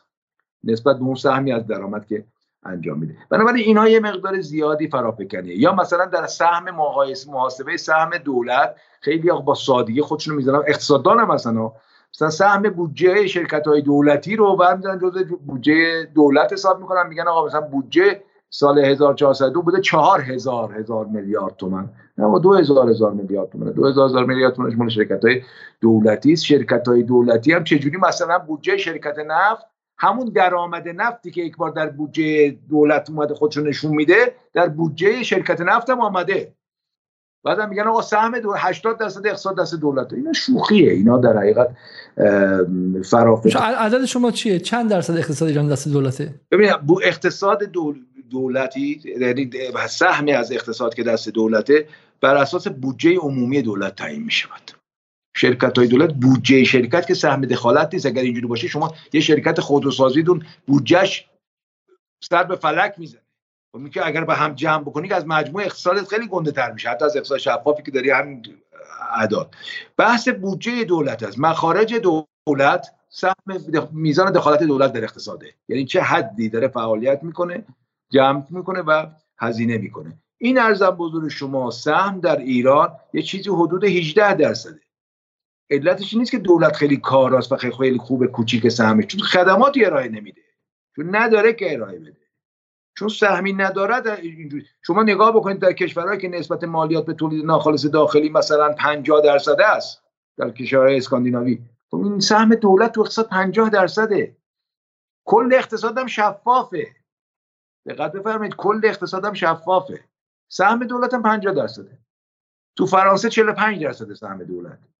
ببین بحث اندازه دولت اصلا یک بحث قیاس معل فارقه دولت باید بزرگتر بشود بله هر چقدر می‌تونه باید خدمات ارائه کنه. اگر هر چقدر می‌تونه درآمد کسب بکنه درآمد کسب کنه و خدمات ارائه بکنه خدمات عمومی ارائه بکنه. اصلا مانعی نیست. مانع دخالت دولت اون زمانی مطرح می شود که در فعالیت هایی که بخش خصوصی می‌تواند وارد بشه دولت هم می‌خواد بیاد وارد بشه و رقابت بکنه باش این خب ایراد داره. ولی اگر فعالیتی از بخش خصوصی وارد نمی شود چه کنیم؟ بزنیم بمونه؟ آیا بخش خصوصی ما حاضر بیاد در ایجاد مثلا ریل راهن سرمایه گذاری بکنه؟ یه ذره منصف باشیم وقتی حرف می‌زنیم. آیا بخش خصوصی من حاضر بیاد مثلا در سیستم عمرانی و لوله کشی آب و چه و چه بین مثلا یا لوله کشی های گاز و فلان حرفا شرکت بکنه. در ساخت جاده به صورت وسیع بیاد شرکت بکنه. خب نمی‌کنه. نمی‌کنه. وقتی که نمی‌کنه دولت ناچار نمی‌تونه اینا رو بذاره بمونه که. ما الان مثلا به آموزش پرورش بخش خصوصی رو اجازه دادیم. تا چقدر اومدن وارد شدن؟ آیا بیش از این به نظر شما حاضرن بیان وارد بشن؟ نمیان. خب چیکار کنیم؟ چون بخش خصوصی نمیاد تعطیل بکنیم آموزش رو. وظایف دولت که تعطیل بردار نیست. تا زمانی که بخش خصوصی میاد باید اجازه بدیم بیاد. شرکتی ارزم بزرگ شما دولتی هستیم. اگر در رقابت با فعالیت مشابه بخش خصوصی هستیم خب قطعا نباید در حقیقت این کار انجام بشه. اما وظیفه دیگری اگر به عهده بنده از یا وظیفه حاکمیتی است که نمی‌توانم اصولا به کسی واگذارش بکنم یا وظیفه حاکمیتی نیست ولی کسی نمیاد که این کار رو انجام بده و من مکلفم انجامش بدم. چون نیاز جامعه است. اگر مکلفم انجام بدم و نیاز جامعه است بنابراین باید مالیات بگیرم باید یک سهمی رو تو اقتصاد بگیرم و خرج بکنم و وظایفم انجام بدم. من به نظرم این مخاطب شاید جالب باشه که حالا شما میگید این واقعا خب تصویر تکان دهنده است یعنی به ویژه برای کسایی که معتقدن که اقتصاد ایران دست دولت و این جمله ای که خب از اغلب نئولیبرال ها ما میشنویم که ایران اقتصاد اصلا صحبت از سرمایه‌داری در ایران یک شوخی زشت بیشتر نیست چون اقتصاد ایران مال دولته. اقتصاد ایران دولتیه. اقتصاد ایران دولت همه کار است ایران. و ما اینجا خیلی خیلی قشنگ داریم می‌بینیم دیگه. میزان government expenditure percent of GDP درسته؟ میزان هزینه های دولت به به پی رو شما اینجا ببینید خب. و مقایسه کنید خودتون مال چه سالی این این مال سال 2022 مال IMF هم هست که دیگه معبد و به شکلی دانشگاه و دانشگاه. دانشگاه الزهرای نئولیبرال های جهانه. کانادا رو ببینید خب سهمش خیلی خیلی بیشتره بین بیشتر از 40 درصده.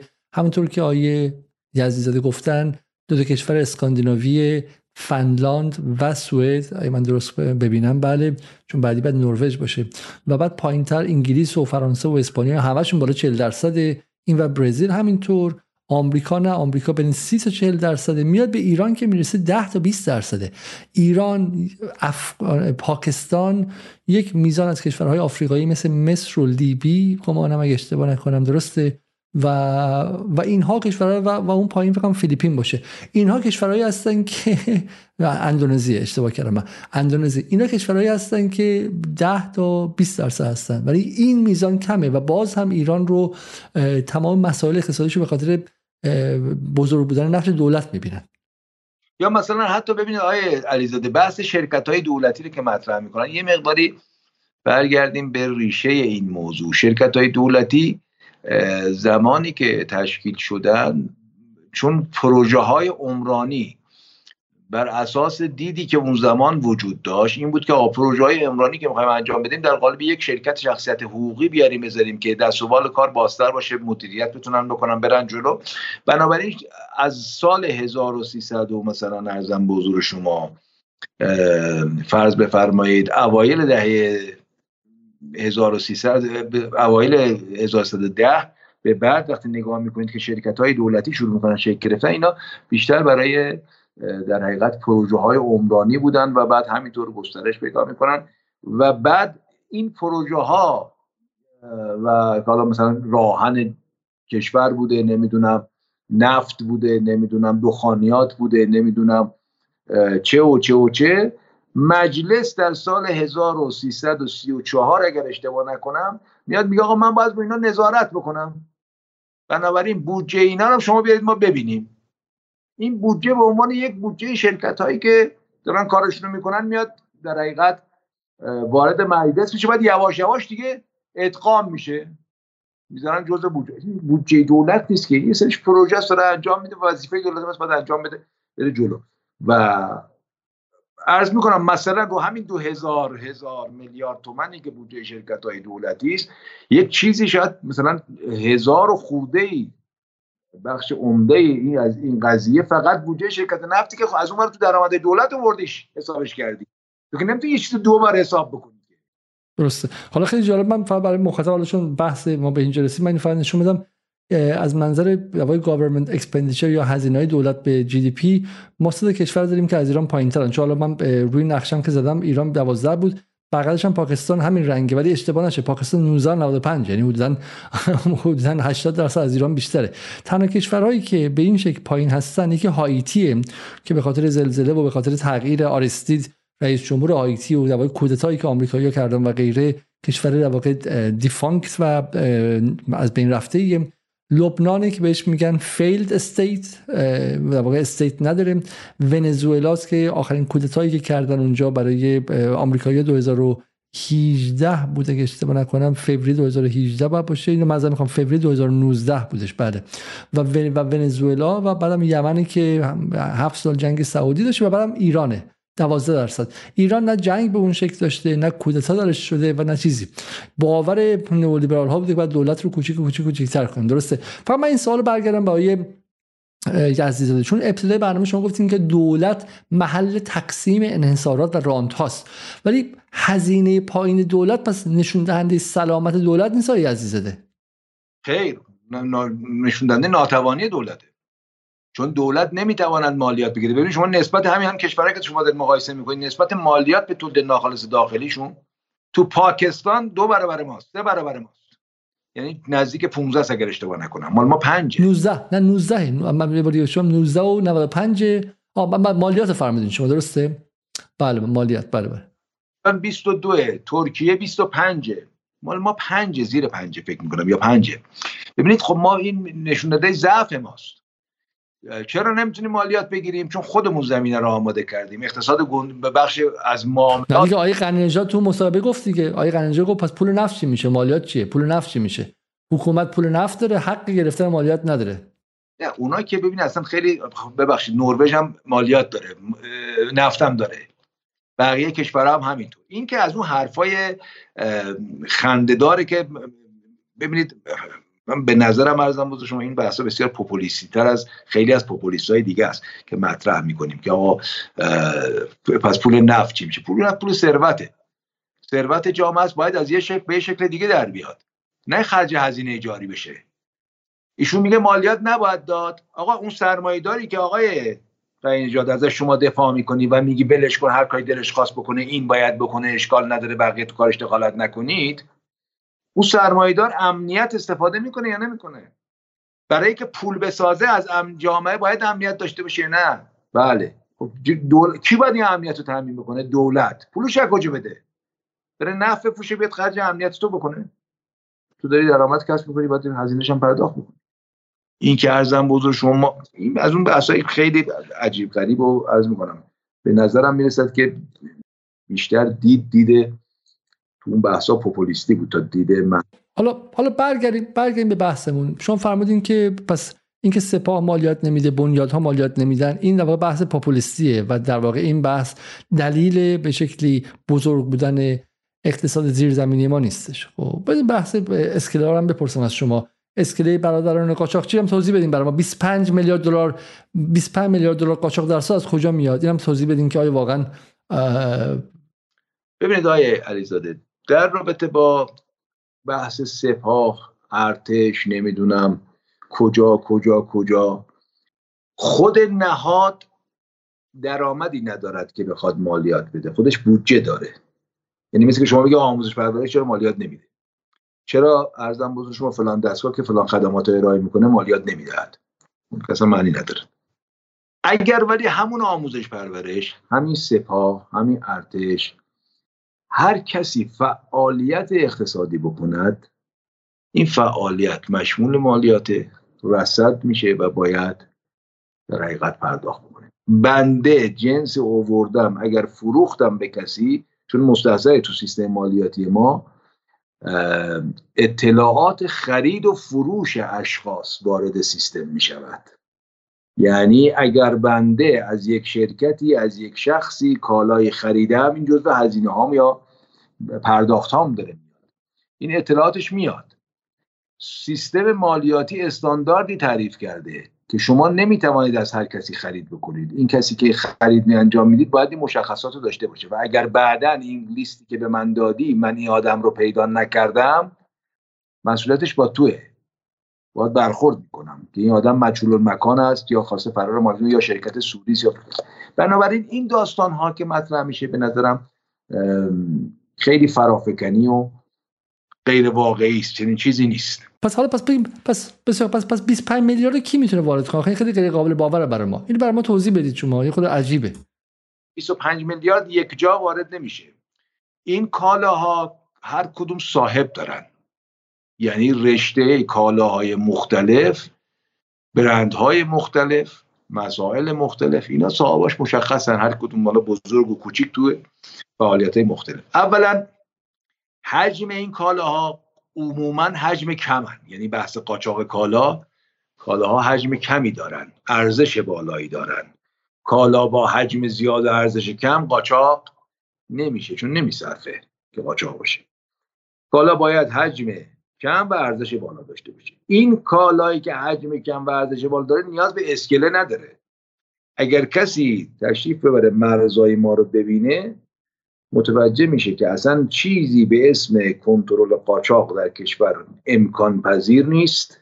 به صورت فیزیکی و شما اگر می‌خوای باید گردش مالیش رو کنترل کنید تا بدونی کنترلش بکنید و در حقیقت نیازی هم به اسکله نداره. این که آقا اسکله دست فلانی اون اسکله فلانی اینا یه بحثای به نظرم بود که می‌خواستن فشاری وارد بکنن و خب اون زمان تونستن فشاری هم وارد بکنن جفسازی بکنن و به حال وقتی یه هر کسی یه حرفی رو ادعایی می‌کنه بعد حالا تا بیاد اثبات بشه یه خورده یه خورده انضمامی تر به ما میگی. پس پس چه کالاهیه که 25 میلیارد میشه؟ کوچیک هم هست از هر مرزی یعنی کول برا میارن کول برای کرد میارن کی بیاره خیلی میاره رو؟ مثلا ارزم شو تلنجی داریم که اینا ببین اینا اصلا بحثش خیلیش قاچاق حساب نمیشه. ببینید خیلی هاشون مثلا شما تو مرز سیستان و بلوچستان ترددی که بین سیستان و بلوچستان توسط مردم به پاکستان صورت می‌گیره و برمیگرده اگر یه روز اونجا باشین حالت تظاهرات داره. یعنی اینقدر جمعیت هست صبح میرن بعد از برمیگرد همه جور کالای ارزان بزرگ شما وارد میشه. کسی هم قدرت کنترلشون نداره چون حجم آدم که رد و رفت می‌کنه اصلا غیر ممکنه. خب همین حرف در مورد همین حرف طرفدارایی به شکلی آزادسازی قیمت بنزین و حذف سوبسید می‌ذارن میگن که بخش عظیمی از گازوئیل و بنزین ایران با همین شکل داره میره. پس شما با اینا موافقید؟ نه بحث گازوئیل بنزین فقط نیست. بحث گازوئیل بنزین اصلا نیست. بحث اصلا جمعیتش که کالاهای دیگه است. بسیار کالاهای متنوعی است. بحث فقط سوخت نیست که این رو بگید. ببینید بحث عمده تمام سواحل جنوب ما. اقتصاد مردم به تجارت بسته شده. استانهای مرزیمون عمدتا یه همچین وضعیتی دارن. پارچه شاید ارزم بزرگ شما مواد موثره گرون قیمت بعضی از صنایع نمی‌دونم سوخت یه مقداری و خیلی این کالاها می‌تونن در حقیقت به عنوان کالای قاچاق باشن ولی کالاهایی هستن که عرض می‌کنم حجمی کوچیک دارن نیاز به اسکله ندارن که حتما یه اسکله ای باشد که بیاد و ارزم بزرگ شما هم, هم ببینند و هم, هم بفهمند و بالاخره این اسکله جاده ای دارد تو این جاده ترددی صورت می‌گیرد. این که بخوام بگم اصلا چنین چیزی نیست نمی‌خوام بگم چون اصلا نمی‌دونم که واقعا ارزم بزرگ میشه همچی ادعای کرد یا نه. چون به هر تو هر جا ممکنه اتفاق بیفته. چه تو بخش دولتی چه بخش خصوصی چه غیره. ولی این که بیایم بگیم آقا این دست فلان کس هست این شوخیه. یه شوخی بزرگه. و دست یک نهاد یا چه نمی‌تونه باشه. همون بحث چایی که من خدمت تو عرض کردم که چندین دستگاه تو این قضیه دخیل بودن و بنابراین اون چه که در حقیقت باعث این قضیه است و اگر بخوایم من یه مثالی بزنم آیا علیزاده خدمتون که اینو با چشم خودم دیدم. در زمان جنگ ایران و عراق بین ایران و عراق کالا قاچاق می‌شد. دوستانی که رفته باشن بانه یا سردشت تو بازار بانه و سردشت کالاهای عراقی کالاهای خارجی که از عراق وارد می‌شد در زمان جنگ و دو طرف وایسادن دارن همدیگر رو می‌زنن یه دین وسط دارن جنس می‌برن نمیارن اگر اینو بهش نگاه بکنید دیگه نمی‌تونید بگید آقا این قاچاق. این خود این خود افسرده کننده میشه. در واقع و ناامید کننده چون در ایران هزاران کیلومتر فقط 905 کیلومتر مرز مشترک با افغانستان 1360 کیلومتر با عراق و غیره با ترکیه اینور با پاکستان اینور با به جنوب با کشورهای حاشیه خلیج فارس. پس عملا جلوی رو نمیشه گرفت و اون 25 میلیارد وارد خواهد شد. پس ما باید بیخیال داشتن گمرک ملی و نظارت بر ورود و خروج به این کشور شیم. اصلا ما برخورد و تلاش برای کنترل فیزیکی گردش قاچاق خنده داره اشتباس ما اگر بتوانیم گردش مالیش رو کنترل بکنیم می‌تونیم خودشو کنترل بکنیم. در غیر این صورت شما با دو تا اسکله مواجه نیستید. شما با چند هزار کیلومتر و چند میلیون جمعیت مواجه هستید. اینا فرافکنی که دست اینه دست اونه. شوخی اینا. یک کسایی که دو میگم برم ببینن. مرزی که دو, دو طرفش خط آتیش دارن همدیگه رو می‌زنن این وسط یه دارن جنس می‌برن نمیارن. وای بالا بقیه جا.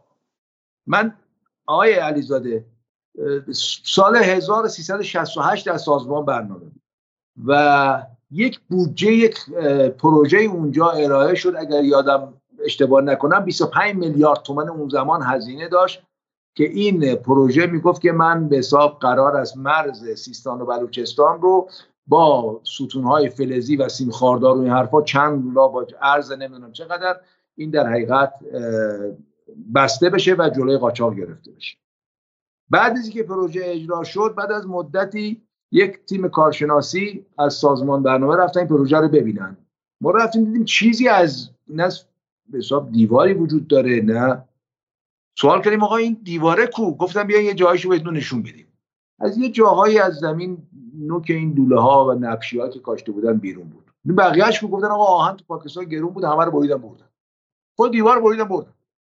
و من اونجا واقعا با واقع اصلا با حجم آدمی که تردد می‌کرد وقتی مواجه شدم مثلا شوخیه یعنی کسایی که نشستن میگن ما با قاچاق مبارزه بکنیم یا اصلا کنترل گردش فیزیکی که حالا قاچاق غیر ممکنه غیر اصلا و سیستم های مدرن داره میگه آقا شما باید گردش مالیشو کنترل آیا ما رو که تحریم کردن تحریم ها تونست تاثیر بگذارد؟ از طریق کنترل فیزیکی گردش کالای ما ما رو تحریم کردن یا گردش مالی؟ گردش مالی. حداقل از تحریم کننده هامون یاد بگیریم که چه کار دارن می‌کنن. اگر اعتقاد داریم که باید در حقیقت جلوی فساد رو بگیریم جلوی حجم گسترش حجم اقتصاد زیرزمینی رو بگیریم و پس یه بخش قضیه و واقع این بود که ورود و خروج میاد و ما اینجا نمی‌تونیم کنترل کنیم. اگرچه من بگم حالا توی اروپا هم حتی در زمانی که اتحادیه اروپا بودش ولی یه نگاههایی می‌کردم و این نبود که دیگه واقعا در باز باز باشه. خب شما بالاخره باید به شکلی نظارت هایی داشته باشی بر ورود و خروج. ولی شما میگید که واقعا اونجا توان ما بی نهایت نیستش. من واقعا فکر نکنم شما میگه اصلا ما گمرک رو برداریم و مرز کلا بین ایران و افغانستان برداریم حرف خطرناکی اگه بزنی. آیه بعد آیه عزیزاده نمیگه که ما باید مرز ایران افغانستان رو برداریم میگه؟ نه خیر. اصلا می... ببینید من میگم کارا نمی‌تونیم عمل کنیم. مگه ما الان مرز نداریم؟ مگه الان دیوار نکشیدیم؟ مگه پنج کیلومتر پنج کیلومتر پاسگاه نظامی نداریم؟ موفق شدیم؟ خب نمیشیم. چطور ترکیه موفق شد که بین ایران و ترکیه دیوار بکشه و الان مهاجر دیگه از ایران نمی‌تونه برای همین افغانستانی ها تا مرز از افغانستان در ایران ماندن. مواد مخدر در داخل ایران موند. چطور ترکیه موفق شد دیوار بزنه؟ ببینید ترکیه یک سیستم دقت بکنید که سه طرفش آبه و مرز زمینیش در حقیقت یک بخشی عراق یک بخشی ما و بخشی هم در حقیقت بحث گرجستان میشه. و ارمنستان میشه که اونا هم در حقیقت کشورهای روسیه شوروی سابقا مرزها اون زمان حساب کتاب داشته از اون طرف اونها از شوروی ها بسته بودن مرزها رو کنترل کردن. تو خود ترکیه هم از شما این نیست که موفق شده باشن. قاچاق در ترکیه وجود دارد. علتش هم این است که سیستم مالی و امکان استفاده از ارز به جای پول ملی در ترکیه هم تا یه حدی وجود داره. تا یه حدی. و استفاده می‌کنن. و تا زمانی که سیستم مالی جایگزین و دوال در حقیقت ارزم بزرگ شما در یک کشوری وجود داشته باشه که این جایگزین قابل کنترل نباشه شما نمی‌تونید بحث کنترل قاچاق رو مطرح بکنید نمی‌تونید کنترل فساد مالی رو مطرح بکنید و مسائل کنترل اقتصادی زمینی رو مطرح بکنید. نمی‌تونید کار بکنید. چون خودتون سیستمش رو تحصیل کردید و ایجاد کردید. و این اتفاق میفته به هر کاری که می‌خوایم بکنیم شما ما حرفم چیز دیگه ببینیم که ترکیه دیوار زد دیگه بین خودش و ایران. درست من میگم مرز ایران و ترکیه چقدره؟ نه اینکه برای اینکه خود جنس قاچاق نشه به نظر من نه برای جنس نبودش نه برای برای مهاجران بود. به, به سفارش ایو و به سفارش ناتو این کار کرد که دست ایران رو برای استفاده از مهاجرین به عنوان یک سلاح و فشار آوردن به اروپا ببنده و موفق هم شد تا حد زیادی. به ویژه بله. دقت کنین قضیه درست قبل از خروج نیروهای آمریکا از افغانستان اتفاق افتاد دیگه. بودن 6 ماه قبل از اون بودش. و پس منظورم که دیوار کشی خیلی هم خیلی هم ناموفق نیستش.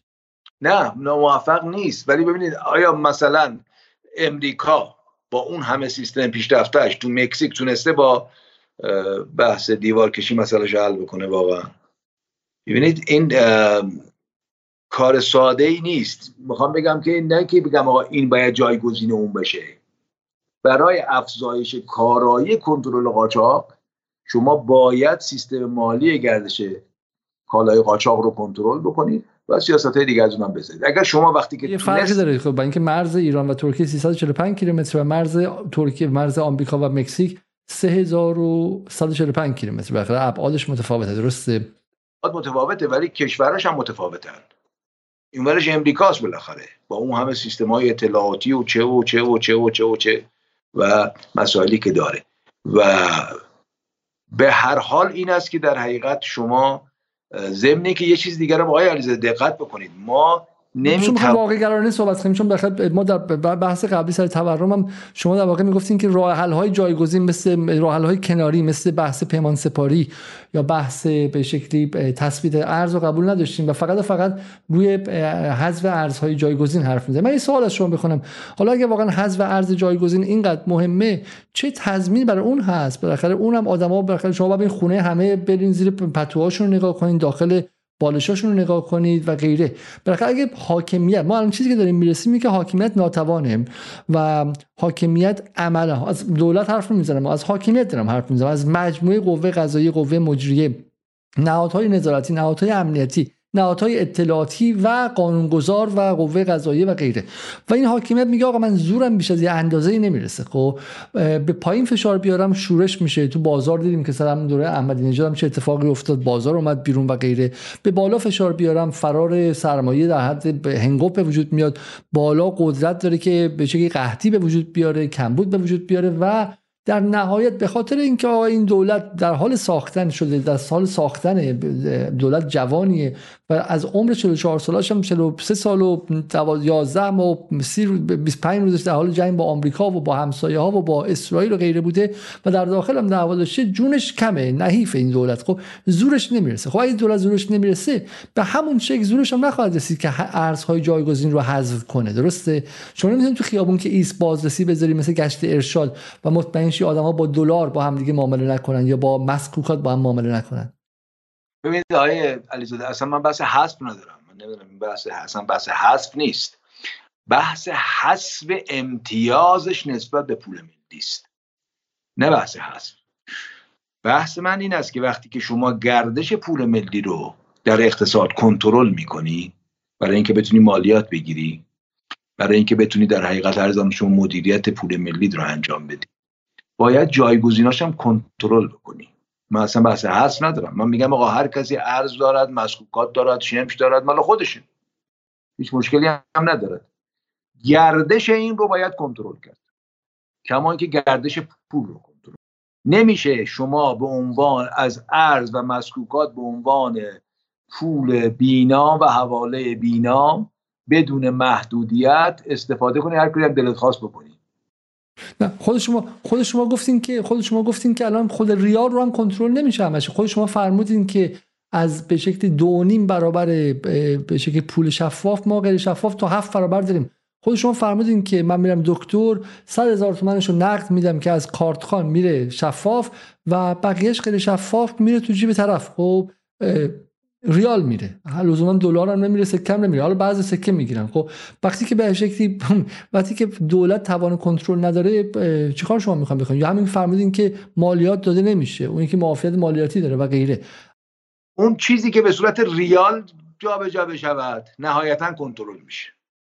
نهایتا کنترل میشه. یعنی مهم نیست که من این شماره کارت یکی دیگر به شما بدم میگم بریز به حساب اون. قابل ردیابی و زمانی که سیستم مالیاتی اراده بکنه می‌تونه در بیاره. مشکل نیست. مسئله این است که شما جایگزینی رو برای پول ملی ایجاد کردی جایگزین هایی رو که امتیاز نقل و انتقال بدون ثبت رو بهشون دادی و تقاضای فوق العاده براشون ایجاد کردی. ببینید ما این کارا رو خیلی اشتباه تو اقتصاد از این کار زیاد کردیم. ما یکی از بحثایی که مشکلاتی که داریم این است که تو اقتصاد وقتی که راجع به فرض بفرمایید کنترل قیمت یک چیزی صحبت می‌کنیم همش از دید عرضه بهش نگاه می‌کنیم. بعدم عرضه رو از یک کره دیگه مثلا در نظر می‌گیریم تقاضا رو از یک کره دیگه. فکر می‌کنیم که اگر قرار مثلا قیمت ارز بیاد پایین تو کشور باید تزریق ارز دولت تزریق بکنه تا درست بشه. و یا اگر سکه است باید بریم ارزم بزرگ شما ده تن ده تن طلاهامون رو تبدیل به سکه بکنیم و تزریق کنیم توی جامعه. که برسیم به این وضعیتی که امروز داریم. و نمی‌فهمیم که ما اگر چنانچه تقاضا رو مدیریت بکنیم و امتیازاتی که باعث شده این کالای خاص دچار مشکل بشه رو امتیازات رو ازش بگیریم موضوع حل میشه. حالا ما ما متوجه میشیم و من گمانم با شما دو ساعت دو تا دو ساعت با هم سر این قضیه صحبت کنیم و مخاطبانم دقیقاً یادش ما تو جدال خوبیمونه که مثل خبر فوری و اون و اون نیستیم مثل دانشگاه. مانند همه همه چی یادشونه. بحث ما اینه که وقتی قدرت نداره حکومت به همون شکل قدرت حذف این ارز جایگزین رو هم نداره. شما بالاخره ابعاد وسیع رو می‌تونید بله یه میلیارد وقتی که ریال جابجا شه دولت می‌بینه خب؟ ولی من میام بالاخره به شما میدم بخاطر پدر از من از پسر خالم چیزی خرید می‌کنم بالاخره این پول بهمون اونجوری رد و بدل میشه درسته؟ همونطور که شما فهمیدین قولنامه در ایران موند و شورای نگهبان هم رفتش. یه نکته که شما امشب بهش اشاره نمی‌کنین که بالاخره وضع فعلی زینفعانی داره. خب زینفعان بزرگی هم داره. زینفعانی که بزرگتر از نمایندای مجلس هستن. زینفعانی که نماینده مجلس انتخاب اونهاست. اینها تصمیم می‌گیرن چه کسی در کدوم استان نماینده مجلس شه. اینا تصمیم می‌گیرن چه کسی وزیر شه. اینا تصمیم می‌گیرن چه کسی در فلان نهاد امنیتی سر کار گذاشته بشه یا نشه خب؟ و این زینفعان بزرگ خب تصمیمشون اینه که وضع غیر شفاف بمونه چون بتونن این درآمدهای عظیم داشته باشن. و برای ما اینجا توی چرخه ای هستیم که چرخه مرغ و تخم مرغه. الان شما چه می‌خواد از این زینفعان رو به شکلی عقب بزنید در جنگ مردم در جنگ انقلاب در جنگ کسایی که هنوز معتقدن نظام جمهوری اسلامی نه شکل فعلیش شکلی که قرار بود باشه شکلی که سال 57 بود. و خب، قرار بود فساد نباشه قرار بود که مال همه مردم باشه و غیره. این می‌خواد مقابل این اولیگارشی مقابل این زینفعان مقابل این دونه درشتایی که خیلیشون اسم ندارن حتی ما نمی‌شناسیم. جلوی این می‌خواد وایسه. شما فکر می‌کنید که اگه ما ارز جایگزین رو جایگزین های ارز رو برداریم مثلا حل میشه؟ نه ببینید مسئله اون چی که هست این است که شفاف وقتی شما هرچی اقتصاد رو شفافتر بکنی امکان فساد و اعمال نفوذ کردن ها کمتر میشه. نه اینکه از بین بره به هیچ وجه. و من اصلا بحث اینو ندارم که دولت اول کار بخواد بیاد بره آقا رو همه در حقیقت فشار بیاره به قول شما رو مردم و چه حرف دولت زورش به خودش می‌رسه آقای علیزاده یا نه؟ اگر ادعا کنه نمی‌رسه پس کنه بره. اگر می‌رسه آیا دولت نمی‌تواند فرض بفرمایید صبح یک قانونی رو در شورای سران قوا تصویب بکند که شرکت های دولتی که ملک مسکونی ماشین مازاد ارز و طلا جز به دارایی هاشون هست این چند قلم کالا رو برای شرکت های دولتی و بخش عمومی یعنی شرکت های وابسته به صندوق های بازنشستگی شرکت های بنیادها و و و. این کالاها مشمول 90 درصد مالیات عایده سرمایه میشه. زورش این کارم نمی‌تونه بکنه. اصلا با بخش خصوصی کار نداشته باشه. می‌دونید چه حجمی از ملک و ارز و طلا وارد بازار خواهد شد؟ حجم وحشتناکی. ما دویست دو میلیون و 500 هزار واحد مسکونی خالی تو کشور داریم که 80 درصدش دست اشخاص حقوقی و بخش و عمدتا هم بخش دولتی است. برای چی داریم این کارو می‌کنیم؟ آیا یکی از تقاضاهای کاذبی که من برای ملک ایجاد کردم و دارم فشار به مردم میارم باعث افزایش قیمت ملک شدم باعث افزایش قیمت اجاره شدم. علت این نیست یکی از این تقاضاها این است که من ملک رو به عنوان یک وسیقه فوق العاده ممتاز و قابل قبول برای بانکام تعریف کردم ملک مسکونی رو. آیا خیلی از تقاضای ملکی که توسط صاحبان ثروت هست به عنوان وسیقه در بانک قرار نگرفته. و پولش از بانک گرفتن رفتن بعدی رو خریدن دوباره اونن آوردن گشتن بانک یا قصه لحاظه یا کار دیگه ای کردن. اینها سیاست های احمقانه است. نه, من متوجه میشم. من می‌خوام اینجا الان به جنب چیز کنم واقعا بفهمم که چه اتفاقی داره میفته چون ما میگیم این بحث رو با هم دیگه اجازه بدیم ما این چون بحث رو با هم دیگه صدا شما نمیاد اجازه بدین آیه عزیز ما این بحث رو با هم قبلا داشتیم و جمع کردنش خب باعث میشه مخاطب می‌ذاره الان گیج بده من به شما یه چیزی نشون بدم. شاید این کمک کنه. این جدولی است از حدود چهل شرکت بورسی در سال 1400 و 1401 من می‌خوام به شما ببینید که سود و زیان عملیاتی قبل از کسر مالیات چقدر بوده. فولاد مبارکه امسال 956 این هست میلیارد تومن 956 همت سود داشته. خب 95 میلیارد تومن بله بله 95 682 نسبت به سال قبل. خب مالیات بر درآمدش چقدر بوده؟ مالیات بر درآمدش اینجا هستش. حدودا 5 5 و 9 دهم همته. درسته؟ و شرکت بعدی صنایع پتروشیمی خلیج فارس که مالیات بر درآمدش 6 میلیارد و غیره. به عبارتی ما چیزی که داریم در سال 1401 این شرکت ها حدود 957 همت سود داشتن و مالیاتی که براش دادن حدود 56 همت بوده درسته؟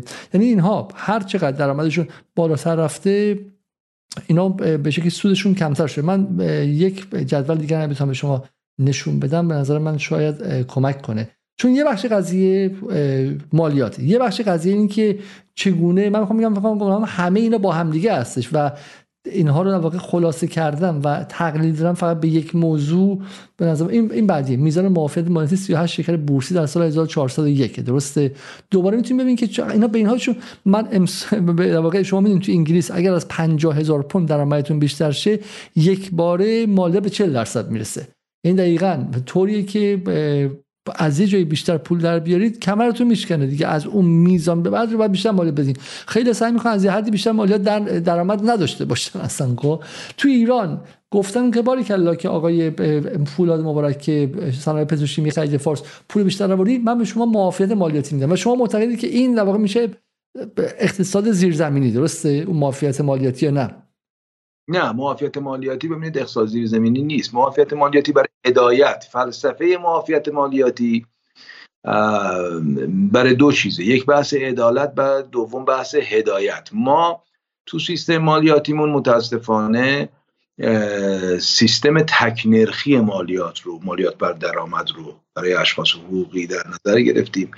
و این به این معنی است که کاری نداره که شما چقدر درآمد داشته باشی. 25 درصد درآمد شو و بعدم که الان کردن تولید کننده رو 20 درصد 20 درصد درآمدت رو ازت مالیات می‌گیرن حالا هر چقدر هست هست.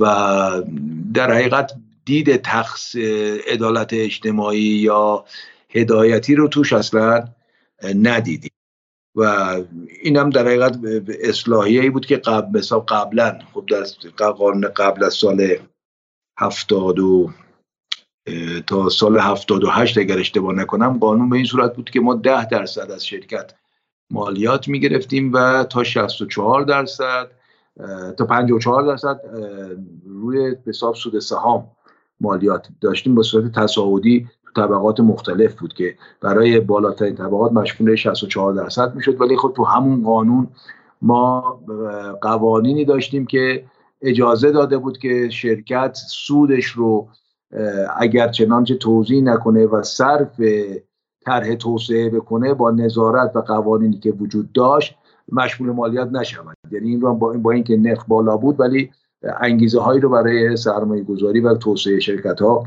در قانون وجود داشت. که بعد اون دفعه اومدیم گفتیم خب آقا اصلا همش بشه مثلا 25 درصد و یک نرخ باشه و رسیدیم به این وضعیتی که الان هستیم. اینم که مالیات پرداخت نمی‌کنن علتش اینه که ما صادرات رو معاف از مالیات کردیم. اینا تمام بخش عمده درآمد تولیداتشون رو دارن صادر می‌کنن و از مزیت در حقیقت اون دارن استفاده می‌کنن و هم پیمان سپاری نمی‌کنن هم ارز رو نمیارن هم مالیات نمیدن. الحمدلله همه چی حالا حالا تو اون بحث فساد می‌خوام از ما الان از نظر فلسفی بخوام تعریف از فساد بدیم. تو اون جایی که شما گفتین در مورد چای دبش گفتین که اصلا چرا یک فرد باید اینقدر به شکلی بهش رانت تخصیص داده بشه که این آدم بتونه مثلا سه هزار سه میلیارد دلار بگن تو برو. حالا من با آقای جبرائیلی گفتم گفتش که خطایی از نظر قانونی نشده شما می‌تونید apply کنی براش. گفتم ولی خب واقعیت ایران ما می‌دونیم دیگه. الان من و آقای یزدی‌زاده apply کنیم برای این میزان که بهمون نمیدن که بهمون میگن برو برو خونه. خب برو بچه جان برو برو, برو, انزه دهنت حرف بزن. خب بالاخره این کی بوده که تونسته این سال پشت سال پشت سال این کار رو انجام بده؟ خب و, و من کار ندارم که شما کروات داشته باشی یا ریش داشته باشی. مهم اینه که پشت به کجا وسته به کسایی وسته که قدرت خودشون رو ریشه ریشه دووندن. حالا این سوال من برمیگرده به اینجا. یکی از نقاط اینه. این که مثلا بالاخره این شرکت های بزرگ این شرکت هایی که الان دیگه ابر شرکت شدن خب اینها این که اینا بالاخره اینا قدرت دارن دیگه. اینا قدرت دارن و حالا میگم از کلمه اولیگارشی استفاده کردن لزوما بعد توهین یا اتهام نیستش. اولیگارشی بالاخره وجود داره و بحث ما در اقتصاد سیاسی اینه که چگونه بتونیم اولیگارشی ها رو مهار کنیم و متعهدشون کنیم به وظایفی که دارن برای ملت ها درسته؟ و سوال اینه که الان این جدولی که ما می‌بینیم در اینجا این ابعاد رو که می‌بینیم که حالا احتمالا حالا مالیات هم معافی گرفتن این معافیت هم قانونی گرفتن. اینکه تونستن قانون رو مجبور کنن که قانونا بهشون اینقدر معافیت بده این خودش فساد نیست. ببینید حالا کاش که حالا بازم حداقل این است که شما وقتی قانون رو گذاشتید قانون وقتی سراحت داشت راجع به همه قابل اجراست.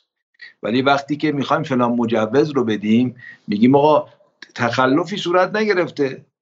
این ارزم بزرگ شما ماده تقاضا کرده بهش دادن. منی هم که مدیر رو اختیار داشتم بدم. بس فساد اینجاست که من چرا باید یه همچین اختیاری میداشتم؟ که بیام برای واردات دو سال یک نفر تخصیص بدم. من دادم چه ارتباطی وجود داشت که تونست سرزن بزرگ ایشون مراحل بعدیدم به همین راحتی بره جلو. و یه هماهنگی از کجا نشأت می‌گیره که در وزارت مثلا جهاد کشاورزی سمت ارزم بزرگ شما بانک مرکزی همه اینا با هم هماهنگ سازمان استاندارد نمی‌دونم غذا دارو همه هماهنگ میشه. این هماهنگی رو کی داره انجام میده؟ این همون در حقیقت دستای در حقیقت فاسد اقتصادی پشت پرده است که همونطور که فرمودید بسیار هم قوی هستند و چون قوی هستند تا زمانی که مخفی موندن می‌تونن در حقیقت کار بکنن. اون چیزی که ما داریم می‌بینیم آقای علیزاده در اقتصادمون این چهار پنج تا آدمی که شما اسم بردید اینا نیستن. اینها همهشون تو بخش اقتصاد شفاف معلومه دارن چیکار می‌کنن.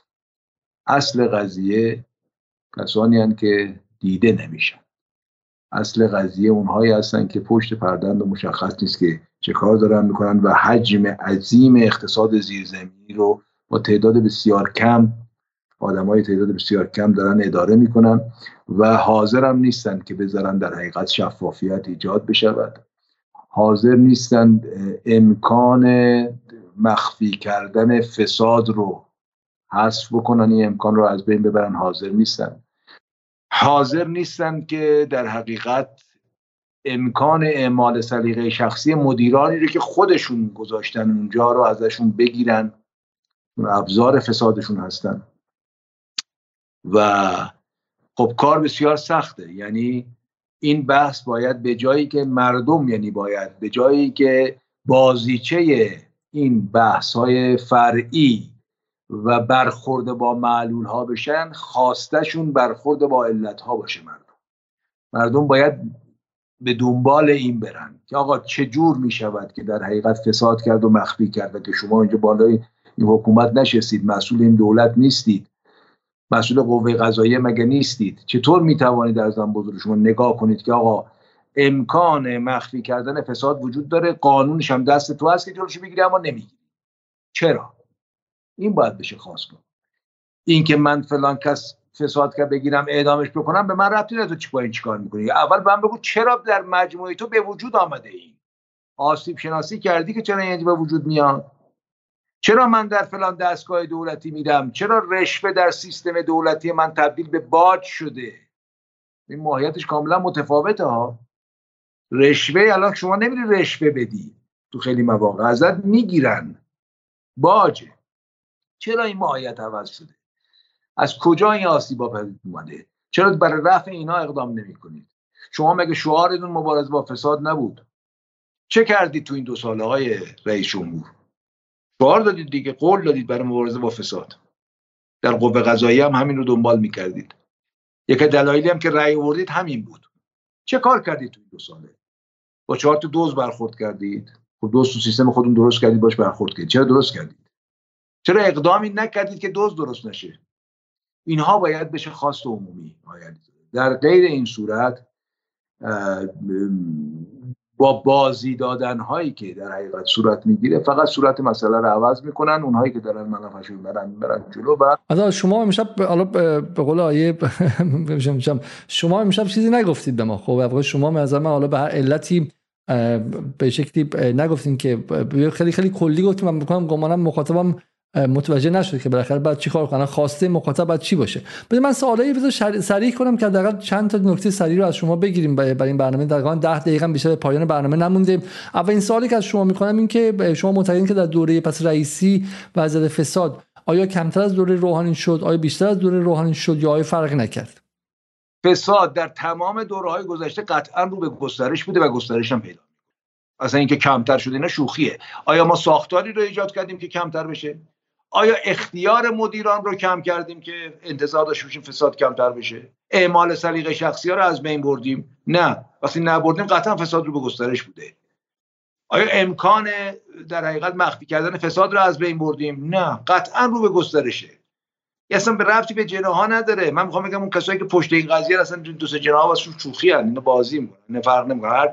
هر کسی که بیاد باید وظیفه‌ای که بهش عهدهش گذاشته شده رو انجام بده. بسیار. نکته, نکته, نکته بعدی. در دوره ای که بخیر بخشی از این قضیه رو قبول دارین. شما درسته گفتین که بحث به شکلی رفع اعمال سلیقه ها و غیره ولی بخیر قبول دارین که بحث نظارتی و بحث قوه قضایی هم هم می‌تونه بازدارندگی ایجاد کنه. همین که بخیر نقش مهم داره دیگه. حالا حتی حتی سر قضیه ارز ارزهای جایگزین هم در نهایت کسایی خلاف کردن بعد قوه قضایی باشون برخورد کنه. نهاد نظارتی و وارد چه اطلاعات خاصی می‌خواد نهاد اطلاعاتی می‌خواد و غیره. آیا در دوره‌ای که آیه ابراهیم رئیسی رئیس قوه قضاییه بود و پروژه کلانشون و پروژه کلان نظام در اون موقع مبارزه با فساد بود موفق بودن در اون چند سالی که فساد ستیزی کردن؟ هی اونم ارزم بزرگ شما آقای رئیسی دنبال تبلیغات بود آقای علیزاده. آقای رئیسی دنبال حل مسئله نبود به نظرم. اگر بود ببینید اینا در قوه قضاییه معاونتی وجود داره معاونت پیشگیری پیشگیری از جرم. این معاونت پیشگیری از جرم به حساب چجوری می‌خواد پیشگیری بکنه؟ پیشگیری یعنی چی؟ پیشگیری یعنی امکان محدود کردن امکان ایجاد جرم دیگه ایجاد فساد.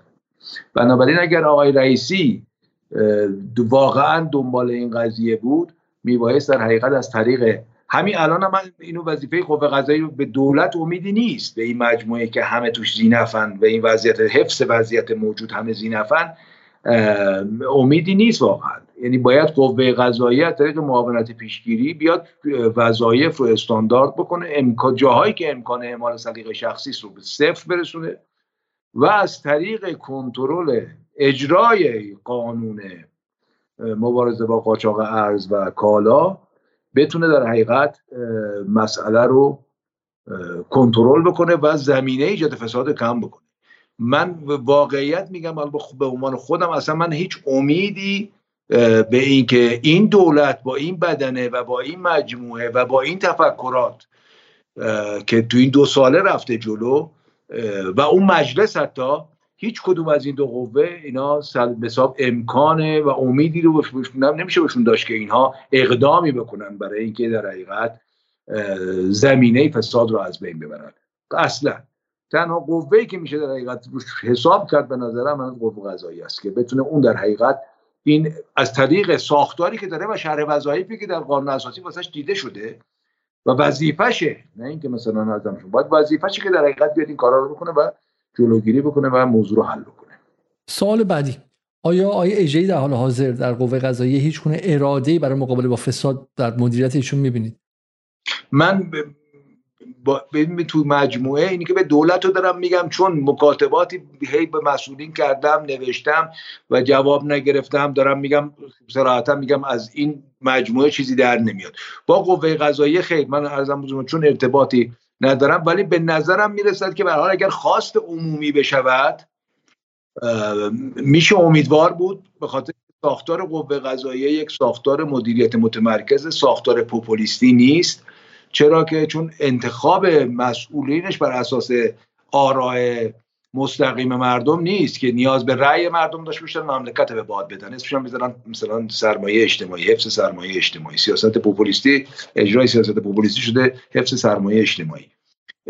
اونا نیاز به این قضیه ندارن. اونا کاملا وضعیتشون مشخص است که یه سری وظایفی دارن. منتها انقدی باید باشد که اگر آقای ایجی واقعا به حساب اراده بکنه و مجموعش رو در حقیقت مدیریت بکنه می‌تونه نقش فوق العاده سازنده در حل مسائل کشور از جمله فساد داشته باشه. بسیار خوب.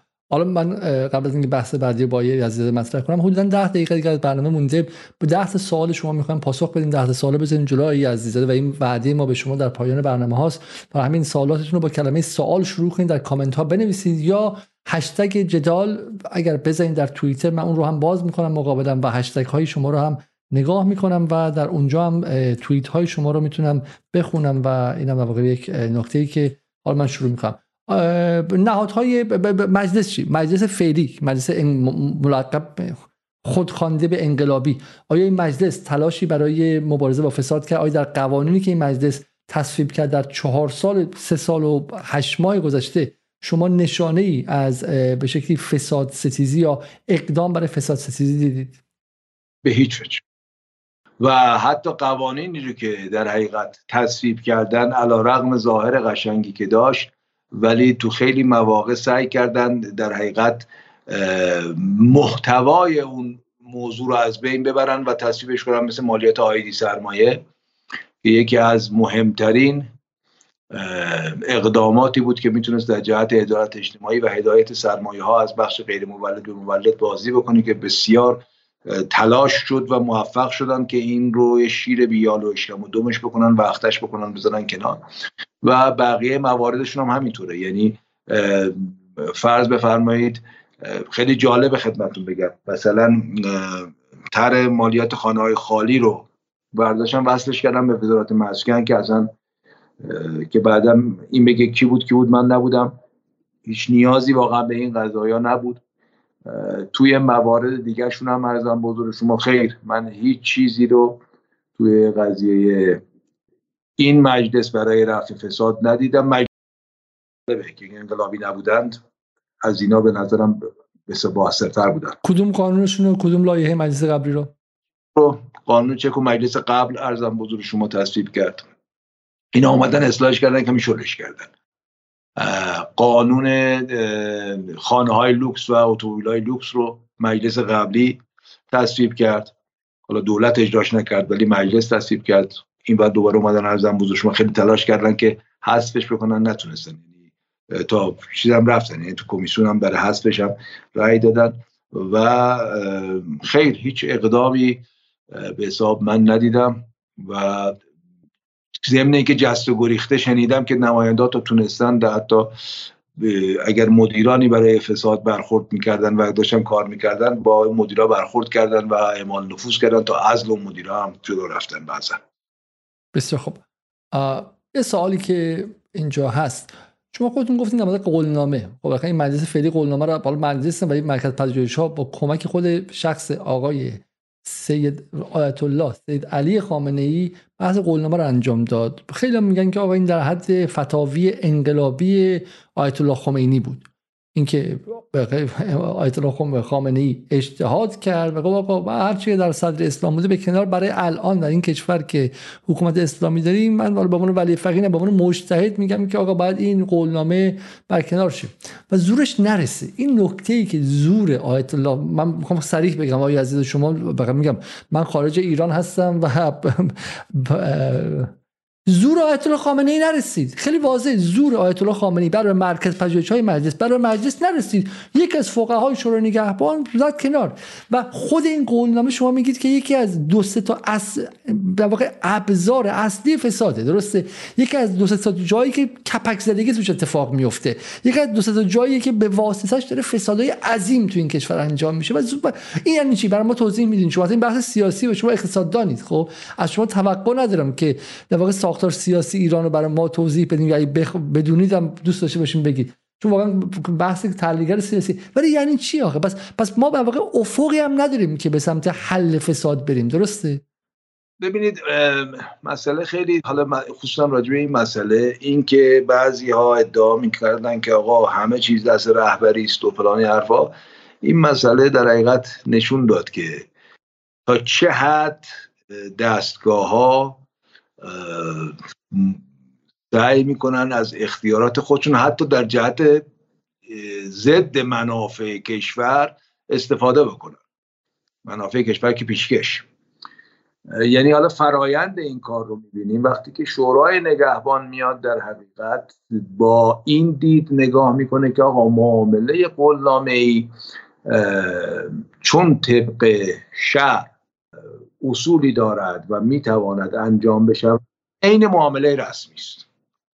اولین اتفاقی که اینجا آقای علیزاده میفته این است که دوستانی که کارشناسن تو مجلسن توی مرکز پژوهش ها اینا استدلالی نمی‌تونن در مقابل شورای نگهبان مطرح بکنن که آقای شورای نگهبان شما دارید میگید معامله قولنامه ای مثل معامله رسمی است؟ بله. آیا نظر شما این است که امتیاز دارد به معامله رسمی؟ میگه نه. که خب معامله قولنامه طبق همین قانون موجود مواردی بهش مترتبه از جمله پرداخت مالیات نقل و انتقال. معامله قولنامه که معاف مالیات نیست که. بنابراین شما اگر می‌خوای بگی معامله قولنامه رسمیت دارد بگو آقا به شرطی که بره استعلاماش هم بگیرد. مالیاتش هم پرداخت بکند. قوانین دیگر رو زمین نگذارد. این استدلال برای شورای نگهبان نمی‌کنه. جدایی از این که عرض کردم خدمتتون اصلا این قانون داشته نیازی نداشته که این مسیر رو بره. بعد ارزم شد شورای نگهبان خب با دید فقهی خودش ارزم بزرگ شما بدون رعایت مصالح کشور میاد میگه نه این قبول ندارم. در صورتی که عرض کردم خود شورای نگهبان هم این ضعفش اینجا وارد است که چیزی که قانون بوده تو چجوری تونستی گفتی که من قبول ندارم؟ قانون که لغو نشده بوده که قانون وجود داشته. و این دوباره گپ بعدی بعد وزیر اقتصاد میاد بدون که از این مسائل اطلاع داشته باشه برم داره یه نامه می‌نویسه به رهبر که آقای رهبر انقلاب این قصه اینجوریست اینجوریست اینجوریست و شما بالاخره اینو دخالت بکن. این رفته الان مجمع مجمع که ظاهر قضیه زیر مجموعه شماست. جدا اینکه شورای نگهبان هم مثلا ارزم بزرگ شما یه تعدادشو شما انتخاب کردید. مجبر هم که ارزم شما شما انتخاب کردید. میره مجمع انقدر این اونجا میمونه که رهبر انقلاب ناچار میشه بیاد موزه گیری بکنه که آقا هر چی که واسه تو فقه و حرفا دارید بذارید کنار. مساله این کشور الان حکم می‌کنه که این اتفاق بیفتد. درد از اینجا شروع میشه آقای علیزاده که چند ماه از این موزه گیری میگذرد. تازه این نامه در میاد که ارزم بود شما صحبتش مطرح میشه که بازم میگم نمی‌دونم واقعا تو چه ساعت داره. تو تلویزیون من میبنده خدا همینو گفت که رئیس مجمع تشخیص مسلحت نظام نامه می نویسه به رهبر که آقا به اون مسلحتی که تو رسیدی من نرسیدم. درد اینجاست. کجا؟ که آقا رهبر مملکت که میگین آقا قدرت مطلقه است اسمش هم میگید ولی یه فقیه ولایت مطلق و فلانی حرفا. تو این موضوع حرف می‌زنه شما کار خودتون رو می‌کنید. یک موضوع. موضوع دومی که آقای رئیس مجمع اگه تو همچی کاری کردی تو نظر شخصی تو که نمی‌تونی به عنوان نظر مجمع ابلاغ بکنی کسی. سوم که آقای رئیس مجمع تو خودت رئیس قوه قضاییه بودی. تو هم متوجه نشدی که این قانون داره اصلا؟ که دیگه همه اینا رو که بذاریم کنار دیگه میشه واویلا ولی موضوعی که وجود داره این است که علا رقم ببینید آقای علیزاده علا رقمی که ادعا می‌کنیم حکومت ولایت فقیه و تصمیم گیری و فلان حرفا من به نظرم می‌رسه که قدرت یک فرد در دستگاه های در کشورهای غربی بسیار قوی تر از در قوانین اساسیشون نسبت به حالا اصلا سوالی که من سوال به این شکل صورت بندی کنم. به رهبر ایران درسته؟ ولی من سوال به این شکل صورت بندی کنم. به نظر خیلی از حداقل متفکرین غربی که ایران رو مورد مطالعه قرار میدن حالا اونایی که برای پروپاگاندا توی بی بی سی و توی سی ان ان حرف می‌زنن خب ایران اتوکراسی ایران دیکتاتورشیپ ایران خودکامت و غیره. ولی اونایی که یه مقدار به شکلی متفکره واقع علوم سیاسی هستن معتقدن که سیستم ایران خیلی فرگمنته یعنی خیلی خیلی تیکه تیک است. و اتفاقا عدم تجمیع قدرت و چند پارگی قدرت ممکنه در باعث فروپاشی یا درونپاشی نظام شه. اینه اصلا برعکس اینه که اتفاقا این نظام قدرت هیچ جا نیست همه جا هست. خب رئیس مجمع شما میگی دربون مجمع یه قدرتی داره. خب برای خودش درسته؟ اون وزیر این وزیر این بنیاد اون نهاد این آدم اون آدم رئیس جمهور سابق این و افکار عمومی. یارو که تو بی بی سی فارسی کار می‌کنه و غیره و به نظر میاد که همین باعث شده که سوال من از شما در برنامه امشب اینه اصلا وقتی که شما سیستم سیاسی و سیستم تصمیم گیریت اینقدر پخش و پلاس امکان مبارزه با یک اژدهای هفت سر به قول خامنه‌ای به نام فساد داری؟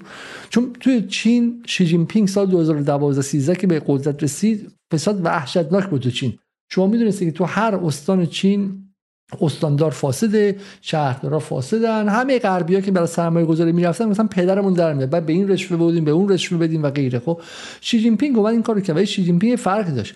حزب کمونیست چین که معادل مثلا تشخیص مصلحت ایران یا مثلا معادل مجلس خبرگان ایرانه حزب یعنی در داخلش دعواشون رو می‌کنن ولی آخر به این نتیجه می‌رسیدن و به این نتیجه خیلی محکمتر می‌چسبن از اینکه این آقایون با بالا با ادعای روحانیت و ادعای مؤمن بودن به تفسیر مثلا ولی فقیه از یه موضوع ازا آره خب. و دقیقا اینه که تصمیم گرفتن حزب تصمیم گرفت می‌خوام با فساد بجنگیم. اول از همه میگم از نزدیکان شی پینگ رفت بالای دار. تو ایران بالای دار رفتنش رو فکر می‌کنن و دلشون خونک میشه. والله اگه هزار نفر بالای دار برن اما سیستم تصمیم گیری منسجم نباشه و راه درست نباشه بعد دو هزار نفر یه جاشون میان. خب، تازه یه مشکلی که تو فساد هست اینه که کسی که خودش فاسده میگه آی دزد آی دزد درسته؟ احتمال داره مظلومین سرشون بره بالای دار. و فاسدین از اون پایین خودشون تناب داره بکشن. درسته؟ مگه اون بنده خدایی که به عنوان سلطان سکه اعدام شد چی شد؟ واقعا فاسدترین آدم تاریخ ایران اون بود آیه عزیزاده. آیا حل شد؟ سلطان سکه یادتونه؟ بله، میگم حل شد. الان مشکل بازار طلا حل شد.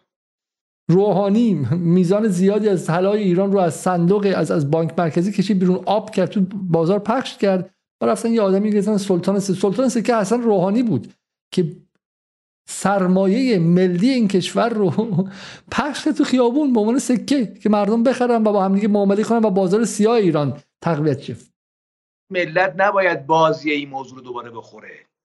آقا آقای ایکس چای دبش اینجوری. آقا اصلا چرا اینا به وجود اومدن؟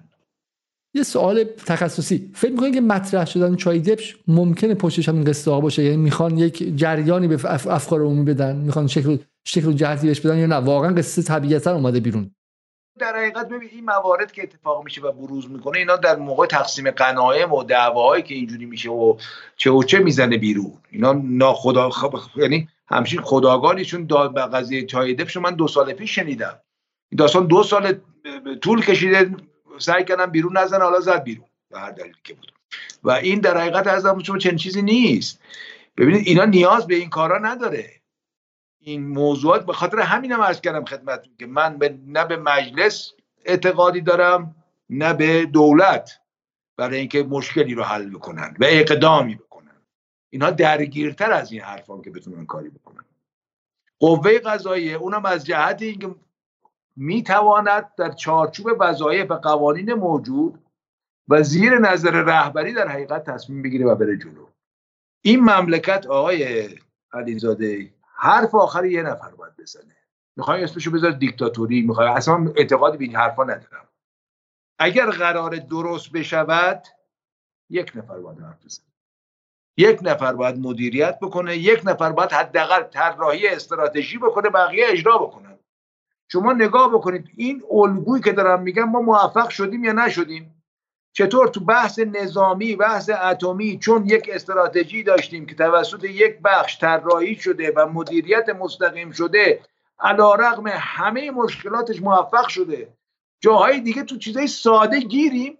حتی بالا دقت کنید که سر قضیه نظامی هم یکی از دلالی که جامعه ایران مستحلک جامعه ایران اینقدر به جنگ با همدیگه پرداخته و یه بخش عمده از جامعه الان داره بسیار دردناکی سر قضیه فلسطین هم روشو کرده. اونور همینه که اونها حتی با قضیه سیاست خارجی ایران همراه نیستن چون بزرگانشون معتقدن که تمام مشکلات ایران و به عبارتی مشکل آره مشکل اساسی ایران اینه که ایران توی منطقه حضور داره و ایران سیاست خارجیش به اون سمت رفته. دلیل فساد هم همینه اینه که اینا عمدن فساد به وجود میارن که بتونن به حزب الله پول بدن به حماس پول بدن و سر اونم ما پیروز نشدیم. چون اتفاقا سر اون هم بیشتر از یک نفر تصمیم گرفتش و بیشتر از یک جناح تصمیم گرفت و این دموکراسی نیمبندی که توی ایران بود که واقعا نه دموکراسی به معنای حالا کاملش بود نه حداقل اون تجم... تجمیع قدرت بود. این آشفتگی و این به شکلی باعث شد که آره باعث شد که دو, دو جناح با همدیگه بجنگن و حداقل نگاهی که آقای خامنه‌ای در سیاست خارجی داشت رو مرتب تحقیر کنن و به عنوان دلیل مشکل مطرح کنن دیگه. بالاخره اونم شما به تو خیابون بریم ببینید که چند نفر از آدم ها با حضور نظامی ایران مثلا در سوریه با عراق موافق بوده. بله. بله خب جوابسازی ها که می‌کنن منم باشم میگم شما همه مشکلات گردن این چیز من بلد نیستم کار بکنم چون اون جلو گرفته و مسئله مطرح می‌کردن دیگه. یه سوال شما جواب ندی ای عزیزه در طی برنامه. و اون سوال خیلی مهم این بود که اصلاح طلبها معتقدن که تحریم تحریم تحریم تحریم باعث ایجاد بازار سیاه باعث ایجاد فساده و معتقدن تا وقتی تحریم باشه فساد هست. این شما جواب ندی. پریدی از روش. گفتم اگر این حرف رو داریم می‌زنیم یعنی اینکه اگر تحریم رفت بشود کل فساد از کشور رخت برمیبندد یا قبل از اینکه تحریم بوده ما اصلا با فساد مواجه نبوده ایم نه نه نه به این معنی نیست. به این معنی که بالاخره شما وقتی که اگه مثلا سیگار بکشید سرطان ریه می‌گیرید خب یا ریتون خراب میشه. اگه سیگار نکشید که ریتون خوب نمیشه که خب اینا معتقدن که جایی که درش رشد و نمو کرده به شکلی اون اقتصاد نامرئی و زیرزمینی یک بخش عمدهش تحریم بوده. نه خیر. نه چنین چیزی نیست. ارزم بزرگ شما عوامل کاملا مشخصه. بحث تحریمی بحث از کجا دارن این بحث به کجا میبندن؟ ببینید بحث تحریم این است که من در وارداتم دچار مشکلم. خب بله. توی این وارداتم که دچار مشکلم هزینه هایی به من مترتب می شود که باید پرداخت بکنم. بله. این پرداخت قیب افزایش قیمت تمام شده واردات من عامل اصلی فساد است در کشور. یا عامل اصلی فساد از امکان اعمال سلیقه شخصی منه. از نحوه توزیع انحصارات دولتیه. زمین ساز مثل مثل بابک زنجانی. نه مثل بابک زنجانی. بابک زنجانی رفته نفت ایران رو فروخته. تو جایی که ما اصلا نمی‌دونیم. بهش گفتم آقا برو لطف کن ما زیر تحریم داریم از گشنگی میمیریم. برو هر جا تونستی بفروش. رفته تاجیکستان 100 دلار فروخته گفته من 80 دلار. کی بوده اونجا بتونه ثابت کنه؟ خب رفته شبانه توی اقیانوس هند تانکر به تانکر کرده 85 دلار فروخته گفته 70 دلار. خب بعد گفته من پول دادم به تراستی تراستی گم شده. افک گرفتتش CIA ریخته گرفتتش. ببخشید ندارم. 500 میلیون تومان رفته. اون یکی فلان. این چیزا شما قبول ندارید. این این تصویریه که اصلاح طلبا میدن. یه دقیقه اجازه بدید. بابک زنجانی میاد یک زمانت اصلا بزرگترین بمبه که اینا مسائل بعدی که شما اونچه که باعث میشه که آقای بابک زنجانی اختیار در اختیار بگیرد این منابع نفتی که بهش تعلق بهش تحویل داده میشه یک زمانت نامه از یک بانک خصوصی خودش یک مؤسسه مالی بوده است در مالزی یک زمانتنامه چند میلیاردی صادر می‌کنه و تحویل وزارت نفت میده. این میشه منشأ شروع این فساد. سوال. آقای وزیر نفتی که تو اونجا نشسته بودی آقای مدیر شرکت نفتی که تو اونجا نشسته بودی وقتی این زمانت نامه رو به داد آیا عقل حکم نمی کرد که شما این زمانت نامه رو از بانک مرکزی مالزی هم استعلام بگیری ببینی درسته یا نه. اصلا وضعیت این بانک رو بررسی بکنی این بانک قد قواره صدور چنین زمانت نامه هست یا نه. چرا نکردی؟ چون اختیار بهت داده بودن که این کارو بکنی یا نکنی. شرح وظایف تعریف نشده. می‌تونستی یه عزیزاده اگر مراجعه کرد هزار دلار هم به تو زمانت داد. بری زمانت رو استعلام بگیری. یه نفر هم مثل بابک زنجانی اگر 7 میلیارد دلار 5 میلیارد دلار اومد به تو زمانت داد می‌تونی استعلام نگیری؟ ببینید اینا همه از اونجا شروع میشه. شما تو خود بحث تحریم می‌تونید چنان منظم عمل بکنید که فساد ایجاد نشود تو نمی‌خوایم بکنیم. تا میگه جلو فساد بخوای بگیری یه عده میگه آقا بحث تحریم. تحریم ربطی به این قضیه یه چیز کوچیک رو ببینیم و بریم سراغ مخاطبا. خیلی وقت منتظرن سوالاشون باید خونده شه. این نماینده کرمانی که ما مال تو این برنامه نقدش کردیم به خاطر اینکه معتقد بودیم نگاه نئولیبرالیه ولی این حرفایی که اینجا می‌زنه جالبه. میگه 70 درصد بنگاه ها شفافیت اقتصادی ندارن. پور ابراهیمی گفته که چل هزار مؤسسه خیریه در کشور داریم ولی یک کاغذ صورت یک کاغذ صورت مالی ازشون نداریم. قانونی در مجلس تصویب کردیم که بنگاه اقتصادی مجبور می‌کنه صورت های مالی خود رو ارائه بدن. و غیره و حالا ادعا می‌کنن که این مشکل ما رو برطرف می‌کنه. خب ولی ابعاد و اینها خیلی جالبه دیگه. یعنی چل مثلا چهل هزار تا ما مؤسسه خیریه داریم که یک دونه صورت مالی ندارن و ما می‌دونیم که خیلی ها بخوان فساد کنن میرن مؤسسه خیریه درست می‌کنن. ما حالا امشب می‌خواستیم تیتری که زده بودیم نقشه برداری از فساد در ایران بود یا واقع مپینگ the Iranian corruption. و و بحث ما این ببینیم کجا داره میره. هر کشوری جایی فرار پیدا می‌کنه. بعضی میرن آفشور توی آمریکا و انگلیس درسته؟ آفشور میرن. یعنی میرن بیرون از سواحل. توی جزایر مثلا توی انگلیس جزیره جرسی هستش تو آمریکا آفشور هستش و اونجا ثبت می‌کنن شرکت رو. اونجا مثلا فرار مالیاتی می‌کنن پولشویی می‌کنن غیره و غیره. توی ایران هم راههایی هست دیگه. بالاخره تو مسجد میریزن توی خیریه میریزن. و جامعه باید به این آگاه شه. نماینده باید بهش آگاه شه. قانونگذار باید آگاه شه. روزنامه‌نگار آگاه شه و بیفته دنبالشون و و این رو ما هنوز تو ایران نداریم. درسته؟ ببینید این بحثی که ایشون داره مطرح می‌کنه خوبه برگرده به اتفاقی که در اصفهان افتاد. ببینید صندوق های قرض الحسنه پتانسیل بسیار بالایی برای پولشویی دارن. سیستم کارشون هم به این صورت است که مثلا من و شما میایم در صندوق قرض الحسنه X حساب باز می‌کنیم.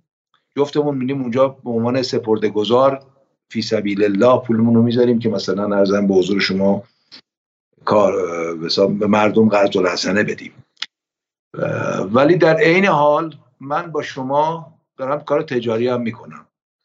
به شما جنس میدم به جایی که پول از شما بگیرم شما یه یادداشت می‌دید به صندوق قرض الحسنه به هم صندوق قرض الحسنه حساب رو به صورت داخلی از موجودی حساب شما کم می‌کنه به حساب من اضافه هیچ تراکنشی در بانک اتفاق نیفتاده ولی معامله انجام شده.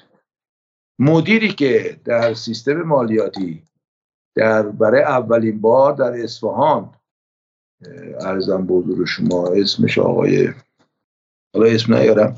ایشون ارزم به حضور شما آمد رفت روی پرونده های صندوق های قرض کار کرد. اتفاقا چند تا نماینده از همین کمیسیون اقتصاد مجلس پاشون کردن توی کفش تا ایشون باید برکنار بشه و الا ما فلان می‌کنیم و هوا رو داد و بیداد و و باعث سقوط ایشون شدن. بعد نیست آقای رئیس کمیسیون اقتصاد یه نگاه یه سوال از نماینده های که توی این قضیه نمایندگان اصفهان خصوصا که تلاش فراوانی برای سقوط و عزل این مدیر کردن در حقیقت ارزم بزرگ شما از ما بکنه. بعدا این شعارها رو بدن و در حقیقت مسائل رو در بیارن. ببینید آقای علیزاده من اگر که می‌خوام مسئله اساسی حل بشود به جای شعار دادن و سخنرانی کردن و در حقیقت سرمایه اجتماعی جمع کردن بهتره برم به اصل قضایا بگذارم بپردازم. اگر وزیر اقتصادم ادعا می‌کنم با, با فساد مبارزه کنم سازمان مالیاتی یک از معاونامه با تصویه با به حساب تصویه دو تا ماده و تمام شرایطی که می‌تواند واسه این دو تا ماده اتفاق بیفته می‌تونم 95 درصد فساد رو جمع بکنم تو سیستم مالیاتی. اگر فلان دستگاه هم همینطور.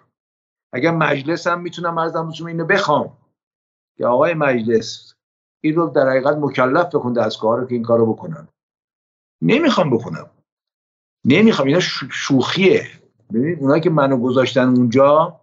حالا بهش می‌رسیم تو تو بحث مخاطب است. من برم جواب سوال مخاطبا رو بخونم و شما لطف کنید که خیلی خیلی سریع بهشون جواب بدم سوالا خیلی زیاده ولی بنظرم خود خوندنشون یه چیزی. فقط من دوست از دوستانی که سوالشون نزدیک 12 13 بار تکرار کرده بودم بهشون گفتم که این تکرارا یک حجم انرژی عظیمی از من میگه چون من دارم می‌خونم با فکر کنین که مثلا هر 60 تا سواله.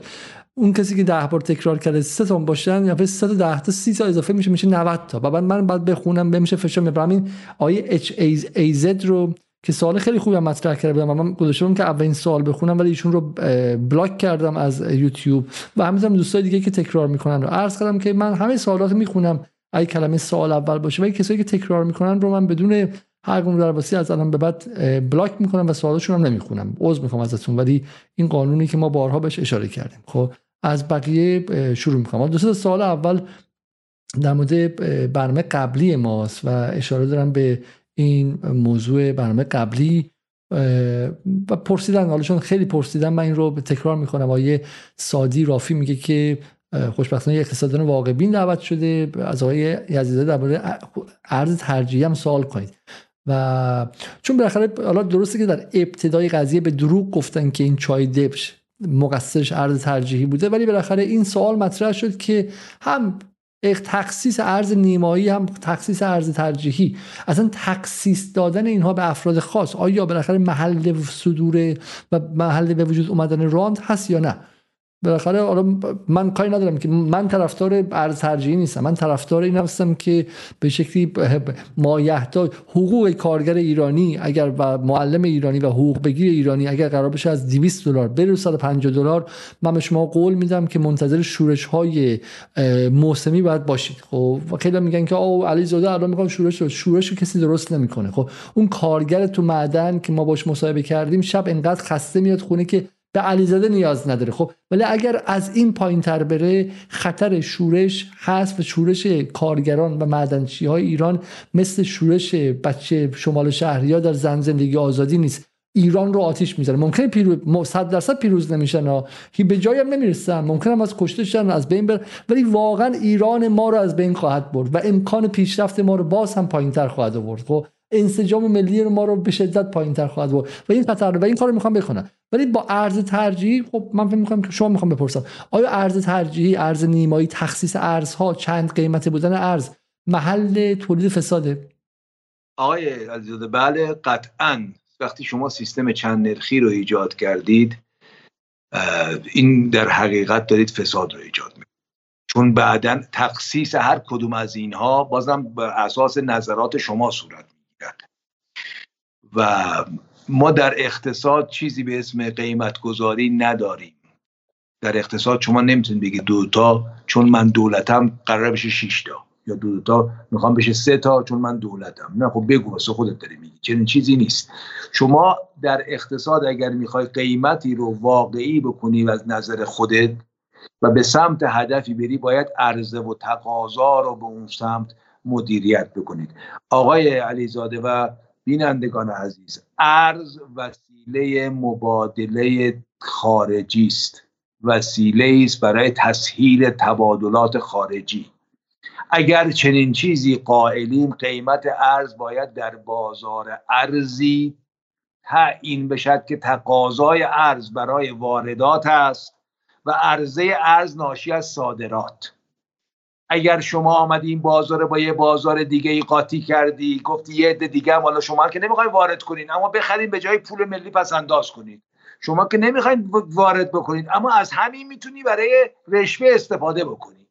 تو که نمی‌خوای وارد بکنی ولی برای قاچاق و تحصیل مواد قاچاق می‌تونی از این استفاده بکنی. خب شما هی تقاضاهای مختلف رو تعریف کردی به این بازار اضافه بگیری قیمت تو این بازار غیر واقعی شده است.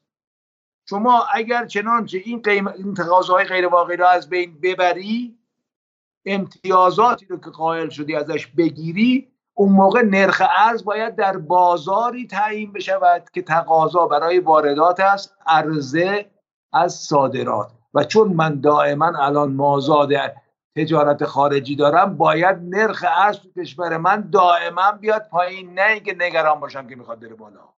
من نباید بیام در حقیقت با این سیاست اشتباه قدرت خرید مردم و زندگی مردم رو ببندم به منافع یه تعداد محدود در بازار ارز که هر کاری دلشون خواست بکنن و دولت هم بشینه نگاه بکنه و دامن بزنه به این قصه. بله درست میفرمایید. شما فهمتا فرمودید که شورش رو کسی ایجاد نمی‌کنه. من اعتقاد دارم چرا؟ شورش رو ایجاد می‌کنه کسانی که تصمیم گیر این وضعیتن. اینا پتانسیل شورش رو دارن روز به روز تو این کشور تقویت می‌کنن. شما نمی‌تونید بگید آقا من نشستم اینجا نرخ ارز و باش بازی می‌کنم. حاضر نیستم به شرکت های دولتی بگم حق ندارید ارز بخرید. شرکت های بخشومی حق ندارید ارز بخرید که ارز بیاد بالا پدر مردم در بیاد از دو طرف یک قدرت خریدشون به شدت میاد پایین در مقایسه با نرخ ارز از یه طرف قیمت ها به شدت داره میره بالا. بین دو لبه قیچی دارید قطعشون می‌کنید. اینا همش از رو نادانی آقای علیزاده؟ من اصلا هم چیزی اعتقاد ندارم. که همش از رو نادانی باشه. نمیشه باشه. یه نکته ای که حالا سوال بعدی آیه علیرضا قادری میگه که آیا برای دلارزایی در اقتصاد ایران و کاهش نرخ به مثل شبیه آیه جبرائیلی اعتقاد داری با. با محاسباتی بعد براش قیمت تعیین کرد یا با شیوه دیگه قیمت دلار مهار کرد؟ اصلا من اعتقادی به تعیین قیمت ندارم. قیمت رو بازار تعیین کنه ولی زمانی که ارز بشینه سر جای واقعیش ارز بشود وسیله مبادلات خارجی. بازار هر چه تعیین کرد اون نرخ است. حالا در قیاب جبرائیلی من یه حرف از اصلا جبرائیلی بزنم. جبرائیلی جبرائیلی میگه که حرف آیه از درسته در حالت ایدال و ما در حالت ایدال نیستیم. بالاخره یک تعدادی هستن که انحصار بازار ارز دستشونه. وقتی شما 10 تا بازیگر اصلی داری که اینا هستن. یکیشون 10 میلیارد آورده یکیشون 5 میلیارد دلار آورده یکیشون 3 میلیارد اینا تعیین می‌کنن که کی بیاریم کی نیاریم. یکیشون 18 ما طول میده یکیشون 6 با طول میده. بهش هم انگشت بزنی میگه که آی تراستی رو گرفتن آی افک اومد و غیره. در چنین شرایطی ما باید به واقع ضربه اضافه بزنیم و بگیم آقا اصلا غلط کردیم رو 15 تومن و سلام و سلام نه. ببینید این این کار شما نمی‌تونید بکنید که بگی آقا این کارو. شما برای اینکه اون مشکل پیش نیاد اگر قانون رو اجرا کرده بودید شما خب ما قانون رو اجرا نمی‌کنیم بعد میگیم ای واجرا همچی شد. قانون من میگه آقا پیمان سپاری 100 درصده مگر در موارد خاص. اگر از من پیمان سپاری کرده بودی من نمی‌تونستم بگم این ارزو نمیارم. دو اگر قانونم رو اصلاح بکنم بگم آقا این معافیت مالیاتی تو زمانی است که ظرف چهار ماه ارز رو بیاری و الا مشمول حساب معافیت نخواهی شد. اگر 6 ماه آوردی مسئول جریمه میشی اگر 8 ماه با باید با اون داره با سر اقتصاد و منافعش این وقفه رو ایجاد می‌کنه. شما باید این منافعی رو که ایشون انتظار داره از این وقفه به دست میاره ازش بگیری. دعوا نداری اصلا با هم دیگه. وقتی که تعریف نکردی شرایط رو ندیدی این مسائل پیش میاد. بازار ارز باید قیمت ارز رو تعیین کند. اصلا بحث آرمانی هم نیست ولی ارزی که صرفا وسیله واردات است وقتی شما ارز رو تبدیلش کردی به جایگزین پول ملی و امتیاز عدم ردیابی را بهش دادی نمی‌تونی انتظار داشته باشی اگر نرخ ارز تو بازار فلان قدر واقعی باشد. چون تقاضای غیر واقعی برای این جنس ایجاد کردی از از جنس برای واردات هم استفاده میشه حالا حالا پس من برای توضیح برای مخاطب الان در واقع تفاوت چندانی بین حرف آیه جبیلی و حرف آیه عزیزاده نیست. تفاوت رو تاکتیک هاست. آیه عزیزاده میگه به جای شما تثبیت قیمت ها بگید خب چه کاریه؟ تثبیت قیمت ها واقع نیاز نیست. شما این کارها رو بکنید قیمت هم تثبیت میشه هم پایین میاد به خاطر اینکه الان ما مازاد ارز داریم. ولی وایسید اینجا. نئولیبرال ها رو من بگم. تفاوت شما با اونهاست. اونها اونها میگن که شما تو بازارتون می‌خوایم بگیم که اینو اینو اینو فقط حق داری وارد کنی چون الان تقاضا که فراوونه که. من الان می‌خوام برم اونجا به شکلی مثلا چه می‌دونم آخرین بطری ویسکی رو وارد کنم اون چیز لوکس رو وارد کنم. شما که نمی‌ذاری فشن گوچی رو وارد کنم خب؟ غذای سگ و گربه خاص رو وارد کنم. شما میگی نه فقط چیزایی که من میگم خب؟ این و این و این خب؟ من برای اونها بالاخره میرم سراغ بازار سیاه برای همین بازار سیاه به وجود میاد همیشه و اونه که در نهایت قیمت ارز رو تعیین می‌کنه. سال بعدی من پول دارم خونم و توی الهیه فروختم شده سه میلیون دلار. می‌خوام بذارم به چاک. از ایران می‌خوام پول ببرم بیرون. زن زندگی آزادی شده. احساس امنیت نمی‌کنم اینجا خب؟ بعد از اینجا دلار بخرم. از بازار سیاه. حالا احتمالا اون اولیگارشی اگرچه 20 درصدش مال بنیاد فلان 10 درصد مال ستاد فرمان اجرایی 5 درصد مال فلان وزارت و صندوق بازنشستگی خود اونم می‌خوره از دلارش تو بازار سیاه میاره. حرفشون اینه که بازار سیاه در جایی که تقاضا باشد شکل می‌گیره همونطور در آمریکای دوره آلکاپون و دوره پروهیبیشن و ممنوعیت الکل با همه بگیر و ببندا بازار الکل به وجود اومد و در ایران جمهوری اسلامی روحانیت امام خمینی بازار سنگین مواد مخدر به وجود اومد که وقتی خلخالی اعدام می‌کرد. اگر تقاضا برای دلار خریدش و فروشش باشه مصرفش و صادر بیرون بردنش باشه بازار سیاه به وجود میاد. جواب محمد رضا عزیزی به این چیه؟ ببینید بحث این که در حقیقت درست منتقل کردم اول من مطمئن منتقلش انتقالش درسته. اصلا من حالا بحثی ندارم. اگر اونها فکر می‌کنن که باید همه کالاهای وارداتش کالاهای شرعی وارداتش آزاد باشه مثل غذای گربه و فلانی حرفا مهم نیست. تعرفه وضع میشه. دولت بر اساس سیاست تعرفه ای میگه آقا اگر قرار است ارزی که من گوجه فرنگی صادر کردم اووردم تو این کشور صرف غذای سگ بشود باشه بشود. اما باید با تعرفه مثلا 100 درصد 150 درصد بشود. ببینید سیستم چند نرخی ارزی که شما دوستمون فرمودن سیستم چند نرخی ارز در تمام دنیا وجود داره اما نه بر اساس خود نرخ ارز بر اساس نوع مصرفی که میشه. شما به تعداد تعرف های گمرکی که داری نرخ ارز متفاوت داری تو خود امریکا. به تعداد سیاست ها و موافقت نامه ها بین کشورها نرخ ارز متفاوت داری. نرخ ارز رو اونا متفاوت عمل می‌کنن. به واسه تعرفه ما این موضوع دفعه قبل گفتیم. ولی وقتی که حکومت اعمال اقتدار نداشته باشه من نگاه می‌کنم شما 100 درصد تعرفه می‌ذاری. من اینو میدم به لنج دلار رو از بازار آزاد می‌خرم. میدم به لنج لنج از دبی برام وارد می‌کنه. بدم به لنج. آیه علیزاده از کجا می‌خوام بدم به لنج؟ اگر ارزی که اسکناسه که داخل کشوره که به درد واردات نمی‌خوره که. شما نمی‌تونید اسکناس ببرید بیرون. ببین دقت به این موضوع باید بکنیم. این حجم سی میلیارد دلاری اسکناس در داخل کشور این نه قابلیت استفاده در واردات رو داره نه قابلیت استفاده در فرار سرمایه رو داره. صرفا به صورت ارز مسافری 5000 دلار 10000 دلار می‌تونه در حقیقت استفاده بشه. جور دیگه اصلا قابلیت انتقال نداره. شما نمی‌تونید جایی ببرید. دقیقه. و برای این کارم من بحثم این است که در حقیقت اون چی که داره اتفاق میفته موضوع فراتر از این حرف هست. اینا این بحثی که داره مطرح می شود آقا من دارم میگم این ارزه اصلا برای این کارا استفاده نمیشه. این ارز جایگزین پول ملی شده.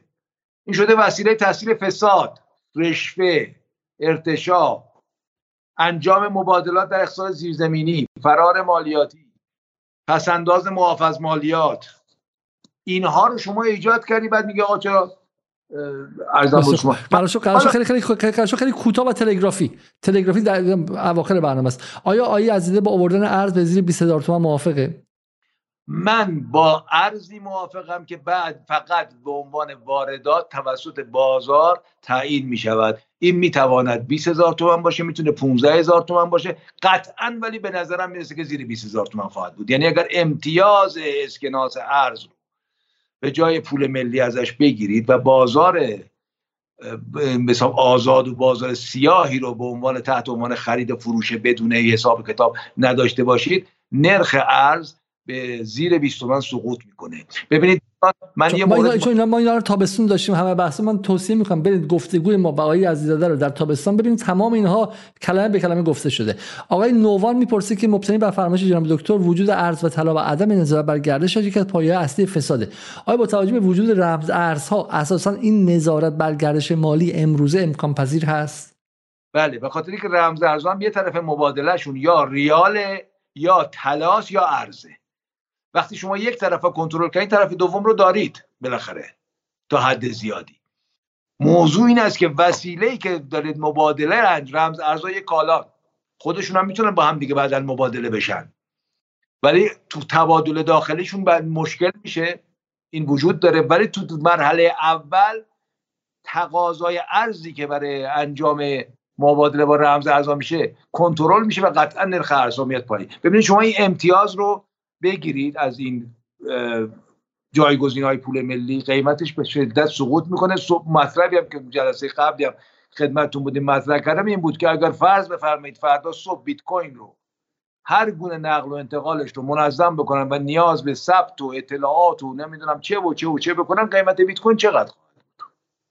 تا چقدر سقوط می‌کنه؟ همین بلا سر ارز و مسکوک طلا تو کشور می‌خواهد آمد. اگر امتیاز نقل و انتقال بدون ثبتش رو بگیرن. همین بلا سر این نرخ میاد و واقعی حرفی که زده میشه اینه اینی که بالاخره در جایی که به اقتصاد دیگه در جایی که نیاز برای چیزی باشه اون ساخته میشه درسته بله. اگر اگر عدم اعتماد به ارز ملی و ریال ایرانی باشه بالاخره آدما شروع می‌کنن با حالا شما میگید ارز و طلا رو بکش بیرون ولی آدما شروع می‌کنن با موبایل با هم دیگه مبادله کردن. موبایل بذار کنار با سنگ با هم مبادله می‌کنن. با با کفتر قمری که اینجاش طلایی باشه با هم مبادله می‌کنن. با گربه پشمالوی ایرانی مبادله می‌کنن. بالاخره اون ابزار مبادله خوش پیدا می‌کنه دیگه. ببینید آیه علیزاده اصلا پول وسیله است که برای جایگزین توسط دارایی ها تو هر شکلی. یعنی پول تقاضاش اشتقاقی است. تقاضاش تقاضای نهایی نیست. من پول رو تقاضا می‌کنم چون می‌خوام باشه چیزی بخرم یه چیزی جایگزین بکنم. موضوع اینجاست که اگر کالایی رو شما آوردید امکان و اعتبار عمومی بهش دادید. مقبولیت عمومی دادید. اسمشو بذار گربه نمی‌دونم ایرانی یا کفتر سینه طلایی هر چی می‌خوایم بذارید. اگر کالایی بود که جامعه به عنوان وسیله مبادله این رو پذیرفت و امتیازی هم داشت. از جمله اینکه کسی قابل ردیابی نیست این جایگزین پول ملی میشه اون موقع پول ملی بی اعتبار میشه ارزشش افت می‌کنه. اگر جایگزینی وجود نداشته باشد آیا به این راحتی ممکنه پول ملی سقوط بکنه؟ فقط در حالتی سقوط می‌کنه که ارزش به شدت زیاد بشه. ارزون میشه اونم سقوط نمی‌کنه. فقط در سالهای تحریم که ما به کسری دلار داشتیم که بالاخره این سقوط اتفاق میافتاد که.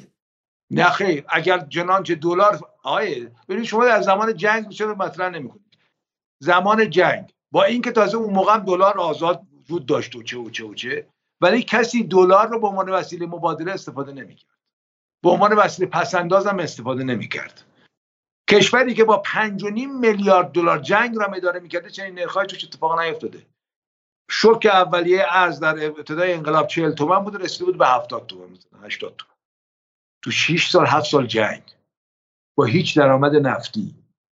ببین نیست. بز بز بز عبور کنیم آیه به سه ساعت می‌رسیم و از الان بعد یه کسی نگاه نمی‌کنه. برای این بزنین که هر چقدر خلاصه تر باشه ما می‌تونیم صدای شما رو به بخش بزرگتری برسونیم وگرنه بیشتر برای خودمون صحبت کردیم. بذارید من خیلی سریع برم اینجا.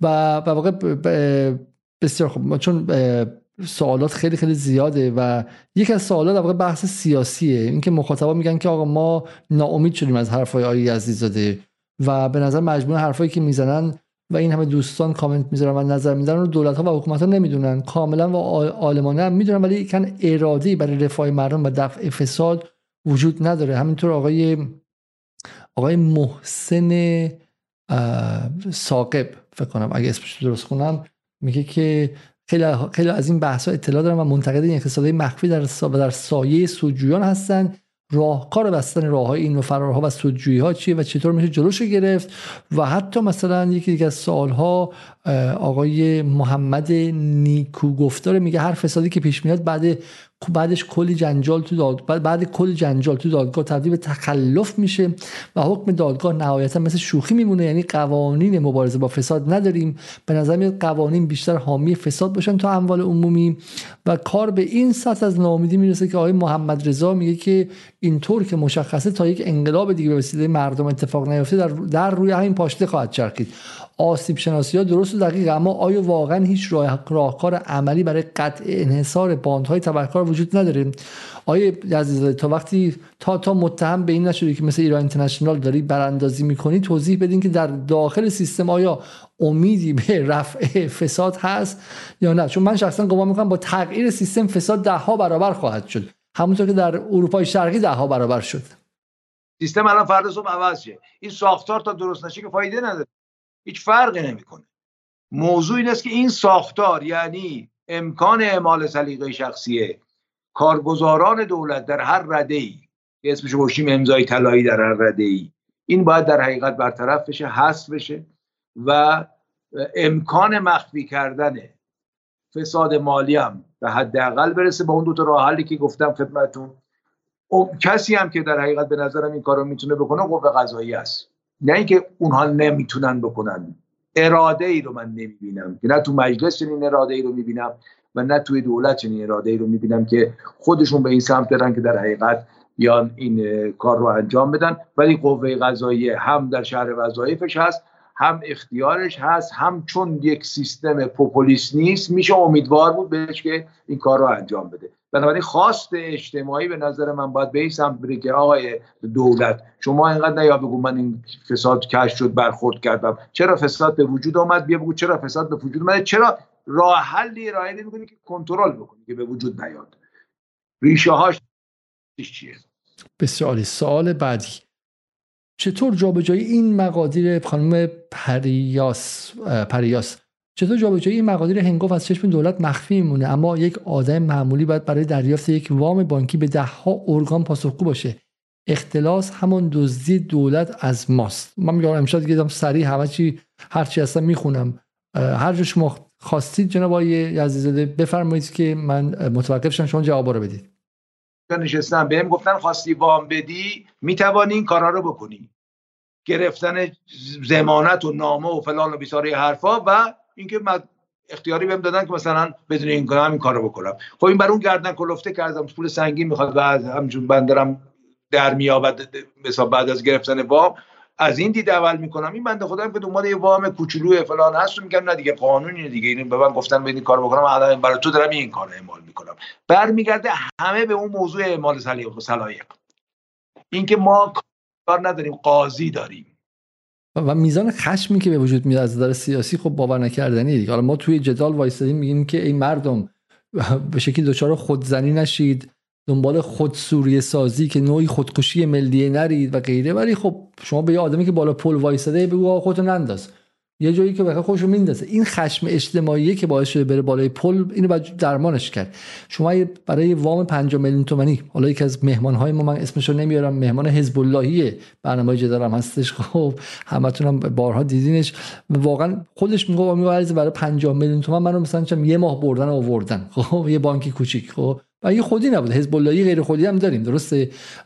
این تقسیم بر اساس اینکه چقدر وصلی؟ اصلا ممکنه با کروات وصل باشی ممکنه با چم ریش هم وصل نباشی. این تصور اشتباه بس اینه که چقدر تو تقسیم منافع عقلت می‌رسه که چه جوری سهم آینو بدی.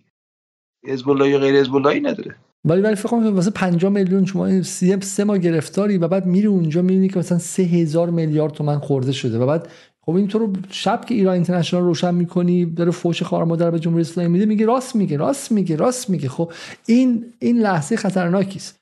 من این سوالی که گفتم نمی‌خونم و دلم نیومد از آقای هاآز میگه آیا از متاسفانه که ریشه های فساد فرهنگ آقازادگی در میان مسئولین است. این یک نوع طرز تفکر و ایدئولوژی خود برتر بینی در سطوح فوقانی نظام رایج شده. نظرتون چیست؟ بله اینم ببینید فرق نمی‌کنه چه آقازاده چه غیر آقازاده اگر آقازاده هم هست یک منافعی داره که من بهش امتیازات رو در اختیارش بذارم. از یه طرف دیگه با باباش حساب می‌کنم. آره دیگه. آره با باباش فرقی نمی‌کنه. آقازاده هم نباشی با خودت حساب می‌کنم. موضوع برمیگرده به اینکه من چرا باید بتوانم این انحصارات رو بر اساس تصمیم خودم به تو واگذار بکنم؟ چون به من واگذار می‌کنی من به خودت برمیگردم بخشیشه درسته؟ این مبادله است دیگه. بله. حالا یه موقع بهت میدم چون بابات فلانی بابات با بابات حساب می‌کنم دیگه جوری یه نکته که آیه عزیزی گفت اولش من نخواستم وارد شم اونجا در مورد احمدی نژاد که حالا میگم بالاخره با با هیلمن بودش با پراید بود با پراید رفت و غیره و خودش نبود. ولی یه چیزی در صد جهان بهش دقت کنید دیگه گاهی وقتا سیاستمداران فساد اقتصادی ندارن خب؟ ولی با پخش های اقتصادی برای خودشون قدرت سیاسی می‌خرن. اقتصاد و سیاست قابل ترجمه و قابل مبادله با همه. صرافی هستن که قدرت اقتصادی رو به قدرت سیاسی با قدرت سیاسی به قدرت اقتصادی ترجمه می‌کنن و تبدیل می‌کنن. دقیقا بله. این ساله میگه که گفته میشه اولیگارشه در ایران حدود 40 تا هستن. اینا کیان؟ سرمایه از کجا آوردن؟ قبلا چه کاره بودن؟ سال بعدی آقای مصطفی محسنی میگه چرا جلوی خروج سرمایه که عموما حاصل از ساختار رانتی انباشه شده است گرفته نمیشه؟ خروج سرمایه هم خیلی مهمه های عزیزاده چون این اتش برای کندن کندن و بردن با همه دیگه. چون می‌تونی بکنی ببری دبی ببری جایی بیرون از این سیستم. اگه داخل سیستم باشه میترسی که بالاخره یه روزی گندش در بیاد. سالی 11 میلیارد دلار متوسط خروج سرمایه ما ادعای دولتی است. حالا بیشتر هست و حرفا بذاریم کنار. سال 11 میلیارد دلار و در 16 سال گذشته 171 میلیارد دلار. چجوری تونستن این کار انجام بدن؟ اونو باید دید. همین بحث این که وقتی شما نمی‌تونی در حقیقت کنترل بکنی بخشی از اقتصاد رو خروج هم نمی‌تونی کنترل بکنی. وقتی جای پول داری وقتی معامله قولنامه ای داری وقتی نمی‌دونم ارزم موضوع شما معاملات ملکی داری و و و و و وقتی عدم پیمان سپاری داری حتی وقتی جلو بگیرن وقتی عدم پیمان سپاری داشته باشی در عنوان صادرات جنس و اشتی وردی اونجا پولش فروختی ارزم شما نگه داشتی اونور و نیوردی میشه انجام داد. اینا همه در بحث عدم شفافیت و عدم تلاش برای کنترل کامل گردش مالی تو اقتصاده صادق فرام میگه آیا علیزاده هواپیمای ارتش مگه گوش وارد نمی‌کرد که سقوط کرد؟ برای گربه که محرم نبود. اگه من درست خونده باشم؟ سال بعدی. سامان مرادی. من دیگه همه سوالات رو دارم بدون سانسور می‌خونم و هر چی خواستین شما جواب بدین. هر چی که هست اگه حاکمیت بخواد با اقتدار و ابزار قهری کنترل سرمایه رو به دست بگیره و به ترتیب از چنگ این اولیگارشی در بیاره حتی به زور چه اتفاقی میفته آیا نه دولت بلکه کل حاکمیت قدرت این کارو نداره؟ این خود باورپذیر نیست برای مخاطب که حاکمیت ایران که تو بی بی سی میگن اومده شبانه بچره گرفته چون آواز خونده یا فلانی تو بازار رش چون آواز خونده اومده شبانه گرفتتش. ولی امکان کنترل بازار ایران و امکان به شکلی اعمال اقتدار حکمرانی اقتصادی رو نداره. این باور کرده نیست. من از کردم من اعتقاد دارم که اراده وجود نداره. دولت و مجلس که این کار رو انجام بدن. و البته نیازی نیست که در حقیقت به قول داعش که ایشون کرده بریزن کسی رو بگیرن یا شما زمین با گرفتن و بستن کاری درست نمیشه. شما باید زیر ساخت و زمینه ایجاد و علتهای ایجاد فساد رو در حقیقت از بین بری و برای این اراده در دولت و مجلس به نظر من وجود ندارد. حالا دو سوال می‌کنم دیگه این جواب نمیدیم فهم می‌خونیم. میگه که وظایف دولت چیست و آن را با کشورهای اسکاندیناوی چگونه مقایسه می‌کنیم بگم سال طولانیه.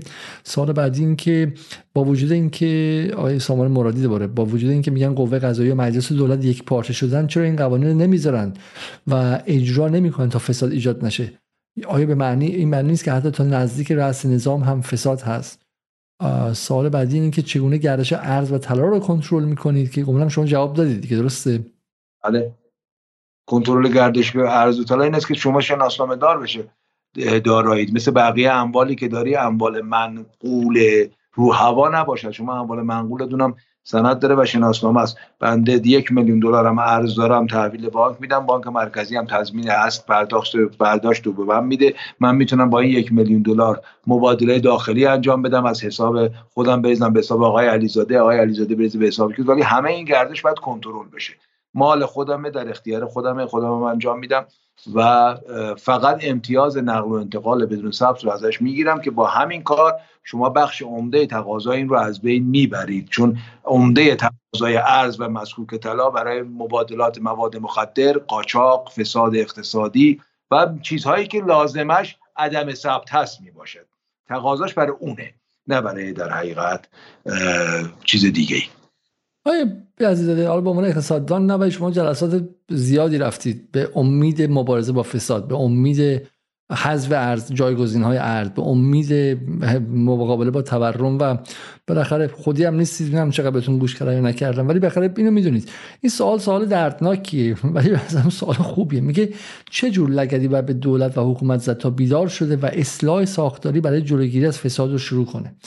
تو این جایی که رفتین مجمع دولت قوه قضاییه این سازمان اون سازمان لگد رو به کجا زد؟ به کسی که خودشو به خواب زده فرق نمی‌کنه لگد رو کجاش بزنه بیدار نمیشه. نه خودشونو به خواب زدن. نه خواب نیستن. از کردم من اصلا نمی‌تونم بپذیرم که خیلی کارا رو نادانی است. آقا یارو نمی‌فهمه. نه چطور میشه نفهمه؟ این همه دارن میگن استدلال می‌کنن یزدی میاد حرفا رو می‌زنه خب اگر شما بیاد چهار تاتون بیان نظرشون بگید آقا کجا داره اشتباه می‌کنه؟ بزنید تو دهنش توی برنامه زنده که آقا آبروش هم ببرید که آقا اصلا نمی‌فهمه. نه اینجوری نیست. منافع در این است که من الان خواب باشم. خب اینو شما نمی‌تونید بیدار بکنید در ولی به این معنی ناامید بشیم. چیزی گفته میشه گفته میشه که بالاخره فساد اگه واقعا ولش کرده بودن که اینقدر نبود. خیلی از اینا بیشتر بود. فساد می‌گیرن اطلاعات سپاه میریزه می‌گیره اون یکی رو می‌گیره. از بعضیش ما مطلع میشیم. چون جمهوری اسلامی مثل خانواده های سنتی سعی می‌کنه که پشت آروم آروم پشت پرده چیزا رو حل کنه و تموم کنه و اینها. مثل مثلا اعدامایی که توی مثلا به شکلی بخش ضد جاسوسی سپاه میشه. شما می‌دونید که از گاهی جاسوس اسرائیل میگن. تو سپاه تو اسرائیل هم جاسوس ایرانی می‌گیرن. خب من و شما شهروند ازش مطلع نمیشیم ولی بخیر خودشون نبود. به اون نشونه اگه نبود الان سنگ رو سن بند نمی‌شد. جواب شما به این چیه؟ اینه که در واقع بحث هیچ صدا شده در نیار. ولی فساد رو می‌گیرن پشت دست. آیا شما خبری دارید از فسادهای پرونده های جدی که مثلا آرام و بدون سر صدای رسانه‌ای باش برخورد شده؟ ببین من اطلاعی ندارم ولی قطعا ممکنه وجود داشته باشه. اینم راه حل نیست. من می‌خوام بگم اگر ارزم بزرگ شما روزی هزار نفرم تو کشور بگیرن این راه حل نیست. راه حل این است که شما بستر ایجاد فساد رو از بین ببرید. صحبتی که یکی از دوستان کرد بود که آقا این میره دادگاه و میاد و دادگاه می رأی علکی میده. درسته؟ چون آقا چجوری می‌خواد به من بگه که آقا تو خلاف اختیارات عمل کردیم یا اختیار من بوده من مدیر بودم اونجا اختیار داشتم. که ثبت سفارش انجام بدم همه رو دلم خواست دادم به این. خب این مثلا حتی کوتاهی مثلا اونم نمی‌تونی به اسمشو بذاری. چرا؟ چون خود این سیستم رو درست کردی. مثلا زمینه رو درست کردی که من فساد بکنم دیگه. من اینا رو خیلی سریع می‌خونم اونم که سال دوم سوم شده رو نمی‌خونم و ترتیب به انصاف رو رعایت کرده باشم. لازم رو نیست که جواب بدیم فقط می‌خوام جمع کنیم و آخرش جواب بدید. آیا محمد جواد نیازی آیا ترتیب انجام فعالیت ضد فسادی وجود داره که بیشترین بازدهی رو ایجاد کنه؟ بهترین ترتیب و ترکیب راهکارهای ضد فساد رو میشه یه لیست خلاصه بدین که مردم فهم باشه. ام میگه آیا از چرا این که این چیزها اصلا چرا به وجود اومده رو بگید؟ اون رو سوال سوال مرعشی اون سوال رو مرعشی جواب نداد. گفت ما قدرتمندیم. درسته؟ و زورمون می‌رسه.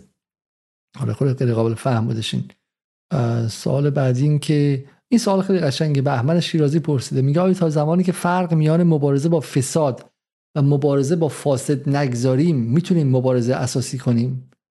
این سوال مهمیه و آیه وزیدان بهش چند بار اشاره کرد امروز. خب مبارزه با فاسد نخود سیاهه. درسته؟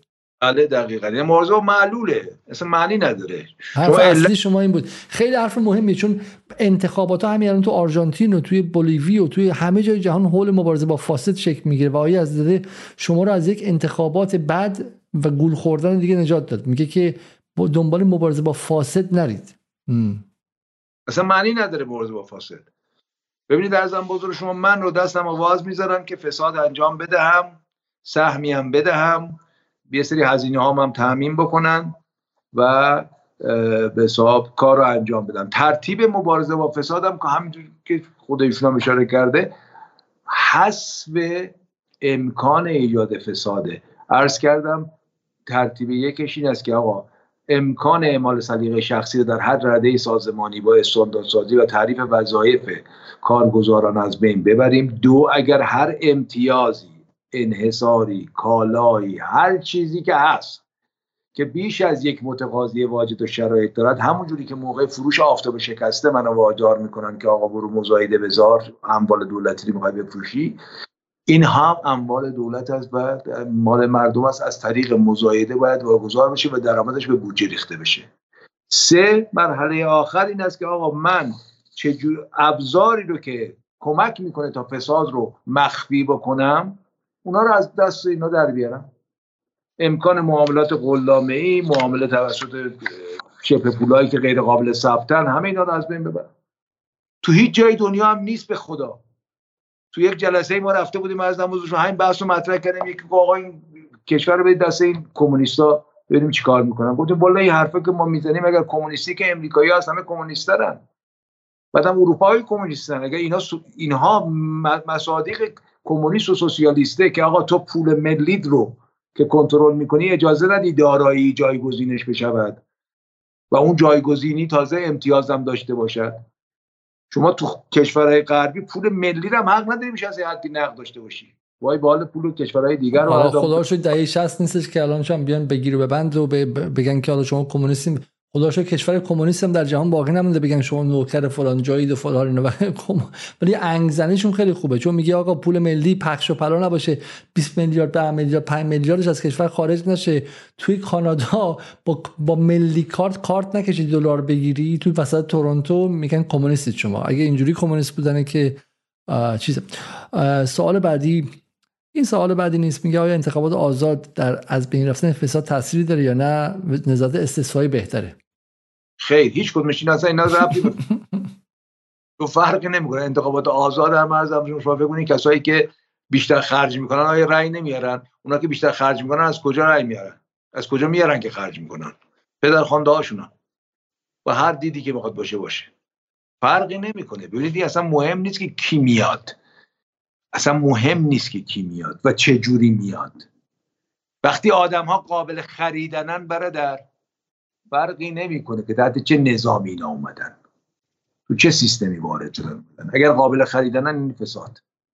آیا در تحلیل کلام فساد ناشی از فقدان دموکراسی و تفکیک قوا نیست؟ آیا از این افراد حاکم کسی خالصتر پیدا میشه؟ فکر می‌کنیم فساد واقعا سیستماتیکه؟ فساد سیستماتیک ارزم به حضور شما من اعتقاد دارم هست. اعتقاد دارم ماهیت فساد تو کشور از بحث در حقیقت رشوه به بحث باج تو خیلی جاها تغییر کرده. ولی اینها که آقا وصلش بکنیم به دموکراسی و وصلش بکنیم حرفا یعنی راه های طولانی رو نشون میده. یه چیزی رو وصلش بکنید به یه چیز دیگه بعدم میگه خب نشد. به خدا الا شریک. در خیلی راحت تر از این حرفای قلم به سلم بست آقا فساد ناشی از امکان اعمال سلیقه شخصی من است.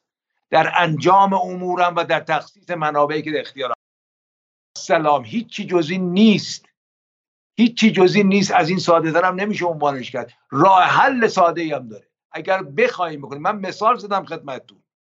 95 درصد پرونده هایی که داره وارد هیئت های حل اختلاف می شود در سیستم مالیاتی ناشی از تفسیر یک ماده است.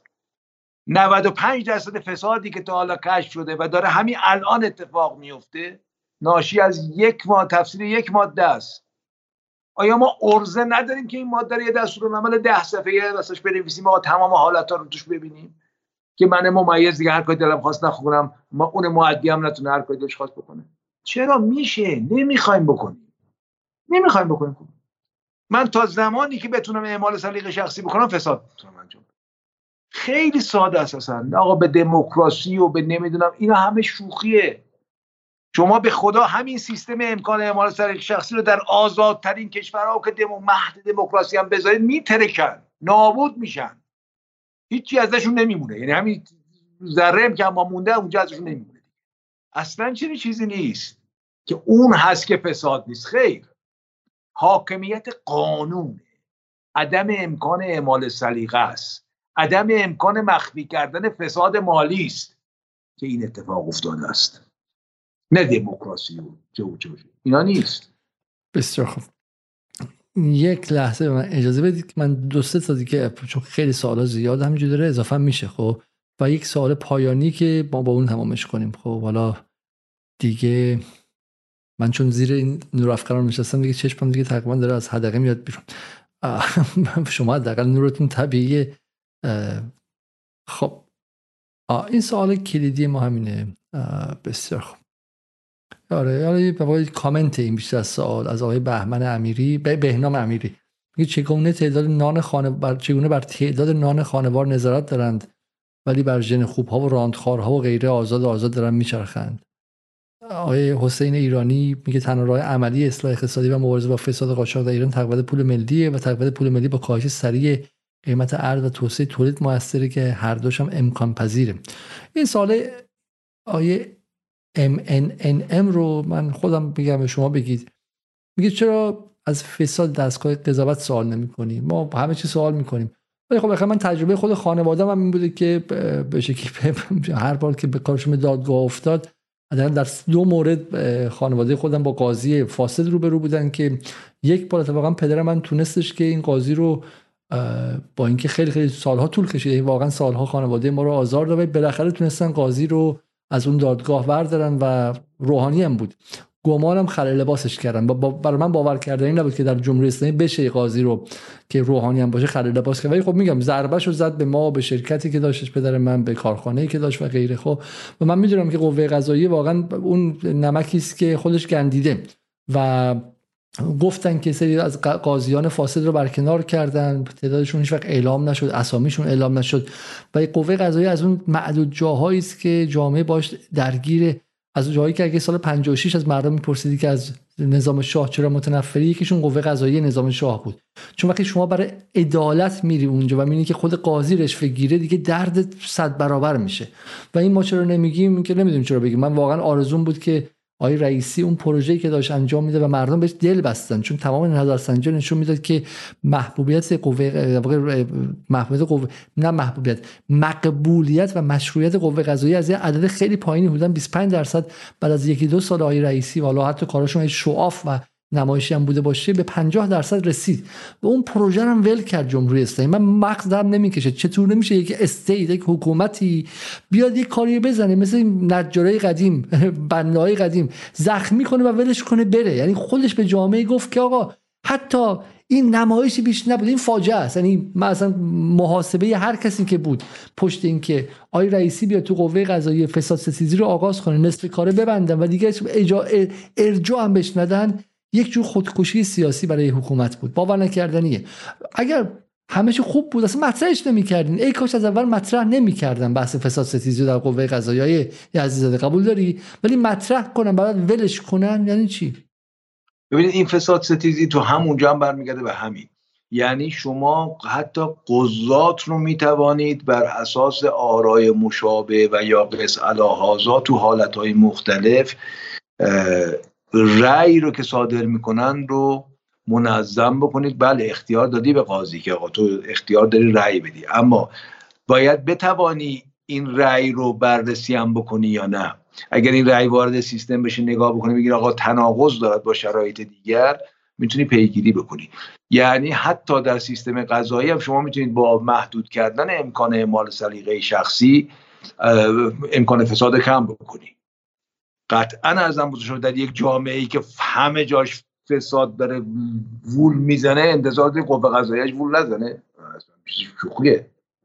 وقتی که به راحتی شما می‌تونی فساد بکنی ارز بگیری طلا بگیری ملک قلنومه بگیری فلان بگیری کسی هم نفهم به پیدا نکنن. مگه حالا یه موقع ریختن تو خونت در بیارن؟ بعدم به اختیار دادن که خود هر کاری دلت خواست بکنی بکنی. خب فساد می‌کنی دیگه مگه میشه؟ میگه همین پسر امام جعفر صادق هم مثلا نظر شما میگه آین اصلا وظیفه وظیفه حکومت این نیستش که امام جعفر صادق بذاره اونجا پسرش رو بذاره. اگر این طور بود خب واسه چی چی چرا راهنمای رانندگی گذاشته این خیابونات؟ اگر حکومت داری اینجوری بود چرا راهنماییتون رو برداریم. ببینم ده دقیقه می‌تونید در همین خیابون ها تردد کنید. آدم سالم هم ببری تو این سیستم سیستم داغونش می‌کنه. تو سیستم رو باید سالم بکنی سیستم رو باید درست بکنی. امکان فساد در سیستم رو باید از بین ببری. دیگه نباید دنبال آدم سالمی که بعد هزار نور ریا و نمی‌دونم ارزم بزرگ شما بریم نماز جماعت و بریم این ریش بذاریم و بریم فلان بکنیم که آقا ما نشون میدیم مثلا ما آدم خوبی هستیم. این هم هم ریا رو تو جامعه برای چی ریا رو داری پخش می‌کنید؟ چون انتخابات بر اساس آدما شده به جایی که سیستم رو درست بکنید این سال تکنیکی هم جواب بدیم. میگه در شرایط جنگی در چند جبهه امکان مبارزه با فساد نیست. آیا این توجیه درسته؟ میگن آقا ایران داره با آمریکا میجنگه. الان ما فساد زیاد بگیم. اعتماد مردم به نظام کم میشه. همین چهار تا حزب اللهی باقی مانده با همین نیروهای طرفدار نظام هم به خیلی چند بجوری و همین باید تا حد امکان مسکوت بذاریم. این درست توجیهش؟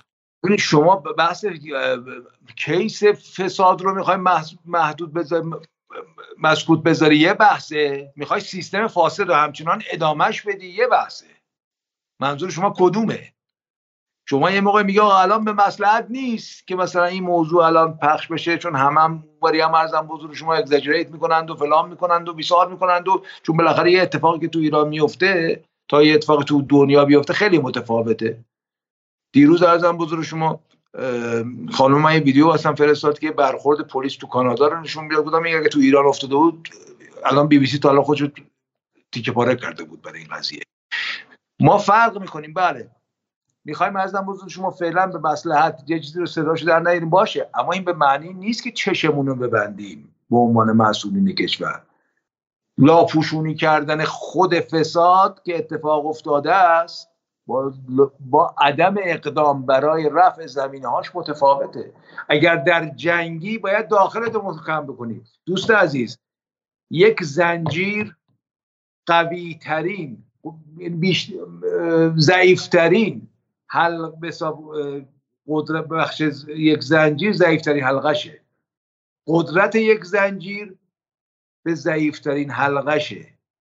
ما الان از نظر قدرت نظامی قدرت اتمی. چه چه چه همه چی درستیم. از نظر وضعیت اقتصادی اجتماعی در وضعیت ضعیفی به سر می‌بریم. نه اینکه امکانات نداریم. درست تخصیص نمیدیم. نه اینکه نمی‌توانیم حل کنیم چون نمی‌خواهیم حل کنیم. این بحثی که آقای علیزاده داره مطرح می‌کنه بحث اجتماعی ضعیفترین حلقه ماست. قدرت این زنجیر کلوف به همون ضعیفترین حلقه است. ما باید به این مواظب باشیم دقت بکنیم. مسئولین باید به این دقت بکنن که قدرت این مملکت به قدرت موشکیش فقط نیست به قدرت اتمیش فقط نیست به قدرت بهبادیش نیست. به مردمی است که تحت فشارن. چرا تحت فشارن؟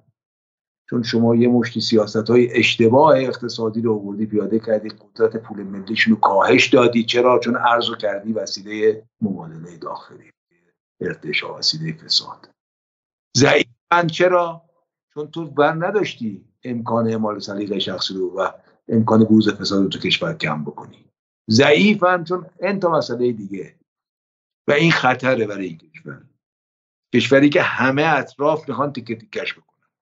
آقای دولت اگر وظیفه ای فکر می‌کنی داری از این وظیفت مهمتر نیست. آقای بانک مرکزی وظیفه اول تو حفظ ارزش پول ملی است.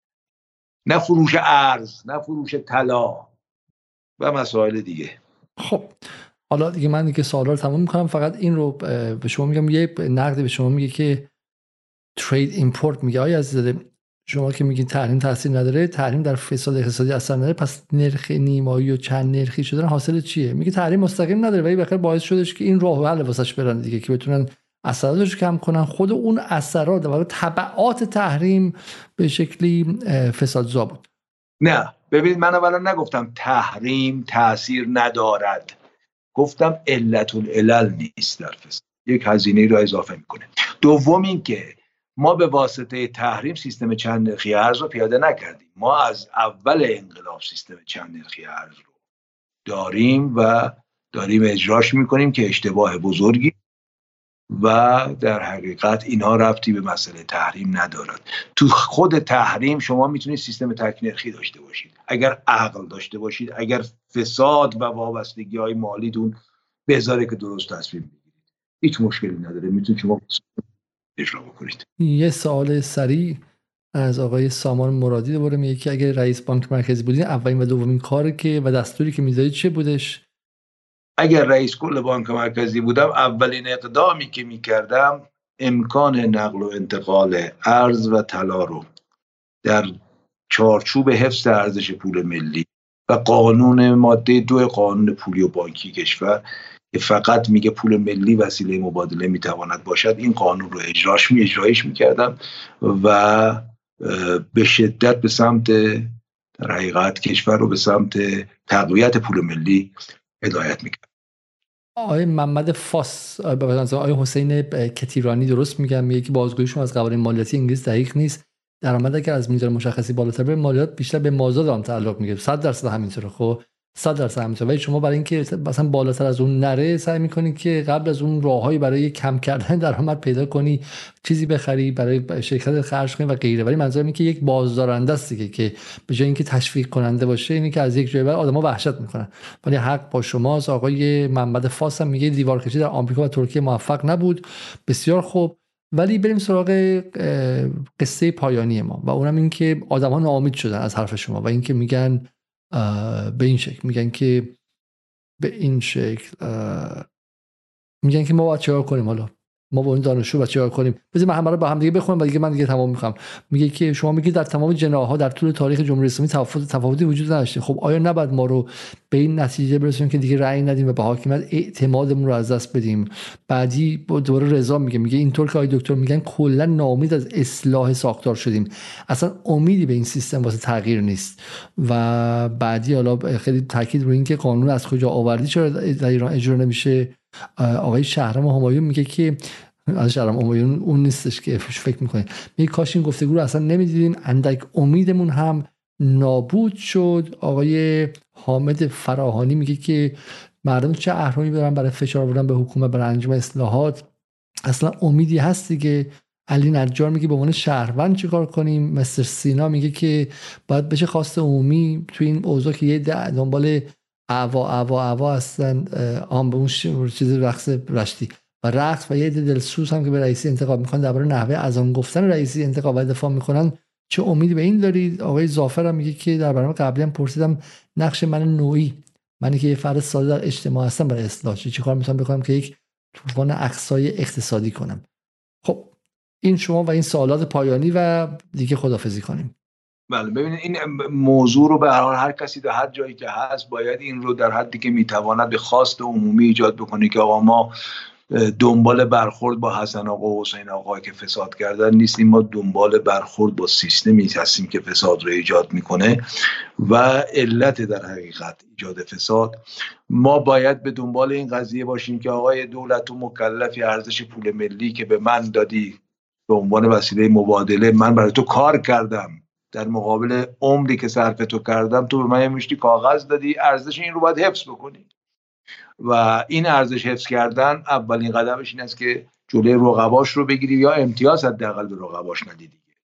و اینها رو به صورت خاص و عمومی دو سه تا موضوع رو باید در حقیقت مطرح بکنیم و پیگیری بکنیم و ناچار بکنیم در حقیقت که دولت به این سمت برود قوه قضایی ناچار بشود که توی این موضوعات دخالت بکند. هرچند که تا حرکتی کردی که دوباره ارزم بزرگ شما سریع آقای دولت صداش در اومد که آقا تداخل قواست و فلان است و بیسار رقم همه اینها به حال باید جو عمومی جامعه به این سمت بره و این به عنوان یک خواست عمومی مطرح بشه تا بشه جلو برد. کشور مال ماست خونه ماست محل زندگی ماست و این ارزم به حضور شما ناامید شدن تو این موضوع اصلا معنی نداره و باید تلاش کرد سخت کار. به حال شما در جهت منافع ادهی که بخش عمده اقتصاد زیرزمینی و اقتصاد شفاف دستشونه می‌خواید حرکت بکنید قطعا به حساب کار ساده ای نخواهد بود. در جهت منافع کسایی می‌خوای حرکت کنی که کلی مدیرا رو تو سطوح مختلف گذاشتن. کلی تو مجلس آدم گذاشتن تو دولت آدم گذاشتن. اینا کار ساده ای نیست. ولی به هر حال وظیفه است که به خاطر مام میهن و کشور به عهده ما باید تلاش بکنیم من دو جمله فقط بگم قبل از پایان برای اینکه مخاطب نامید نره. بالاخره به ایران امروز ایرانی است که از دل یه شرایط واقعی اومده بیرون و بعد شما تاریخ انزمامی فکر من ناامیدشون کرده من کمی خسته بودم امشب. فکر شما زیاد سیاه نمایی که ممکن شبم بیام و شما رو در گونی کنن و ببرم و جدال مسئولیتی در مورد این قضیه نداره. آیه عزیزاده نه ولی از شوخی داشته. حالا بخاطر شرایط انزمامی ایران هم هستش. و شرایط انزمامی ایرانی که من فکر می‌کنم که واقعا ایران از دل دعوای اصلی حالا اون چیزی که واقعا آیه عزیزاده همه چیز حول بحث ارز ملی می‌بینه من همه چیز حول دو قطبی گردش به غرب یا عدم گردش به غرب در سی سال گذشته می‌بینم. از فوت آیت الله خمینی و حتی از قبل فوت آیت الله خمینی از سال 1966 65 به بعد حول قضیه مکفالن و غیره. و تو این دعواها به شکلی توان مدیریتی هم آقای خامنه محدود بوده هم به شکل اون نهادها و یه بخش زیادی از انرژی اینا مستحلک و مستحیل شده در اینکه بتونن مثلا مانع از چرخش کامل ایران در غرب استحاله ایران در غرب انقلاب مخملی و غیره بشن. درسته؟ بالاخره دعوای دو جناح در ایران دعوای تزئینی نبوده دعوای فاندامنتال و دعوای کلیدی بوده و به سال 88 شما داشتی بعدش داشتی سر قضیه برجام. دنبال برجام دو سه و عادی سازی با اسرائیل بودن تیکه تیکه بوده. برای همین شما در این شرایط چون عباس آقا اگه یه خود فسادم داشته احتمالاً گفتی که بذار باشه. خب الان الان اینو طرفمون داشته باشیم بهتر از اینکه اینم ریزش داشته باشه و غیره. و راه حلش اینه که میگم جامعه اگر آگاه شه بتونه بتونه دنبال این خواسته ها بره و این فشارها رو منتقل کنه. چون همین الان در یه سال گذشته باز جامعه خواستاش مشخص نیستش. حالا از اون دوستی که گفت سینا از خواسته ورزشگاه و غیره گرفته تا اینکه یه سر قضیه زن زندگی آزادی یه فکر اصلا من جمهوری اسلامی رو نمی‌خوام و غیره. باید اتفاقا حول خواسته های مشخص خواسته های مشخص که خواست عدالت اقتصادی حالا من تو همون برنامه با اقلی نژاد بحث اصل 43 رو که مطرح کردم خیلی مشخص میگه آموزش بهداشت و مسکن وظیفه دولته. خب دولت این قرارداد اجتماعی رو با مردم بسته در سال 1357 58 که قانون اساسی نوشته شد. و الان هم این قرارداد اجتماعی اینه که من با حرفای یزیده به شدت موافقم. اون پولی که توش امضای رئیس جمهور داره قرارداد اجتماعیه. قرارداد اجتماعی که حکومت در کلیتش از بالا تا پایینش بدون رو درواسی بتونه از ارزش پول ملی دفاع کنه. وقتی نمی‌کنه این کار رو اجازه میده که شبانه تورم وارد شه. اجازه میده که شبانه از پول ملت دزدیده بشه. قرارداد اجتماعی رو برداشته. امنیت یکیش اینه که از مرزها دشمن خارجی وارد نشه. دیگریش هم اینه که اولیگارشی و اون ور و این ور و این ور شبانه وارد اسکناس های مردم نشن و ارزشش رو بدوزن بیرون. درسته؟ ارزشش رو وظیفه حکومت که حفظ کنه. و این کار رو نکرده در این سالها. و این به نظر من نقطه آغاز گفتگوی مردم و حکومته. آقا پول ما رو دزدیدن. گفت شبانه دزدیدن. کجا رفته؟ یه خودش تورنتو رفته. یه خودش تو این برجای الهیه و این ور رفته و این پولایی که رفته اومده.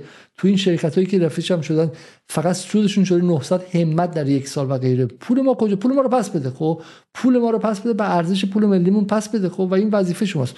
و من گمان می‌کنم که در شخص های خامنه ای هم همیشه گفته که با این همیشه در حرف از این دفاع کرده. چرا بیشتر دفاع نکرده؟ چون زور برخلاف تصویری که بی بی سی به شما میگه که ایران دیکتاتوریه زور در ایران محدوده. زور در ایران محدوده. کاش بی بی سی درست می‌گفت. به خدای کاش درست می‌گفت. کاش دیکتاتوری بود. تکلیف رو میفهمیدیم. آیه عزیزاده عزیز خیلی خیلی ممنون که یک بار دیگه کنار ما بودیم. ما این فکر رکورد زدیم. 3 ساعت و 19 دقیقه. من فکر کنم که شما دیگه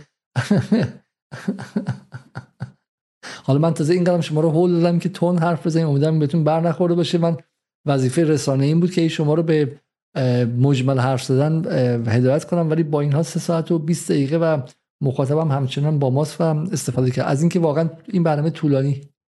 یک کمی هم خسته بودم از هم بزرگ شما دیگه ببخشید خلاصه. نه این قرار برنامه اینقدر طولانی باشه. ما با صبحانه شروع می‌کنیم که سر حال باشید شما. خب از بعد خیلی صبح زود شروع می‌کنیم. تا از اینکه تا این لحظه مخاطب همراه ما بود تشکر می‌کنیم. یک بار دیگه از همه دوستانی که در پترون با ما همراه بودن تشکر می‌کنیم. دوستانی که در پیپل به ما کمک کردن و دوستانی که در داخل به ما کمک می‌کنن. تمام مجموعه ها رو خبر خوب این که داریم به شکلی تیم رو گسترش میدیم و برنامه جدید حال آمدن است و امیدوارم که تک تک این ریال ها و دلار های شما خرج خود رسانه بشه و خرج این بشه که جدال پربارتر شه. ممکنه که برنامه های ما به اون جذابیت نباشه ولی سعی می‌کنیم که حداقل روی پالیسی میکینگ و سیاست گذاری و روی فهم کسانی که در قدرت هستن از ساختارهای اجتماعی و سیاسی در بقیه جاهای جهان تاثیر بذاریم و بتونیم به شکلی تصویری بدیم که این کلیشه های دروغین و افسانه سازی هایی که این سالها در ایران شده رو بشکنه و بهش خدشه وارد کنه و این کار کار طولانی است. همینطور هم امیدوارم که واقعا این امید واقعا میگم که به زودی برنامه انگلیسی جدال شروع شه. من سه روز چهار روز بتونم وقت بگیرم. مهمون ها رو هم تنظیم کردیم و به زودی برنامه های خیلی جذابی در زبان انگلیسی هم خواهیم داشت که حالا بخشش با زیرنویس به شما تقدیم خواهد شد. و بخش دیگهشون بالاخره دوستان دیگه می‌بینن و می‌تونن استفاده کنن. تا فردا شب احتمالا شب بخیر و خدا نگهدار.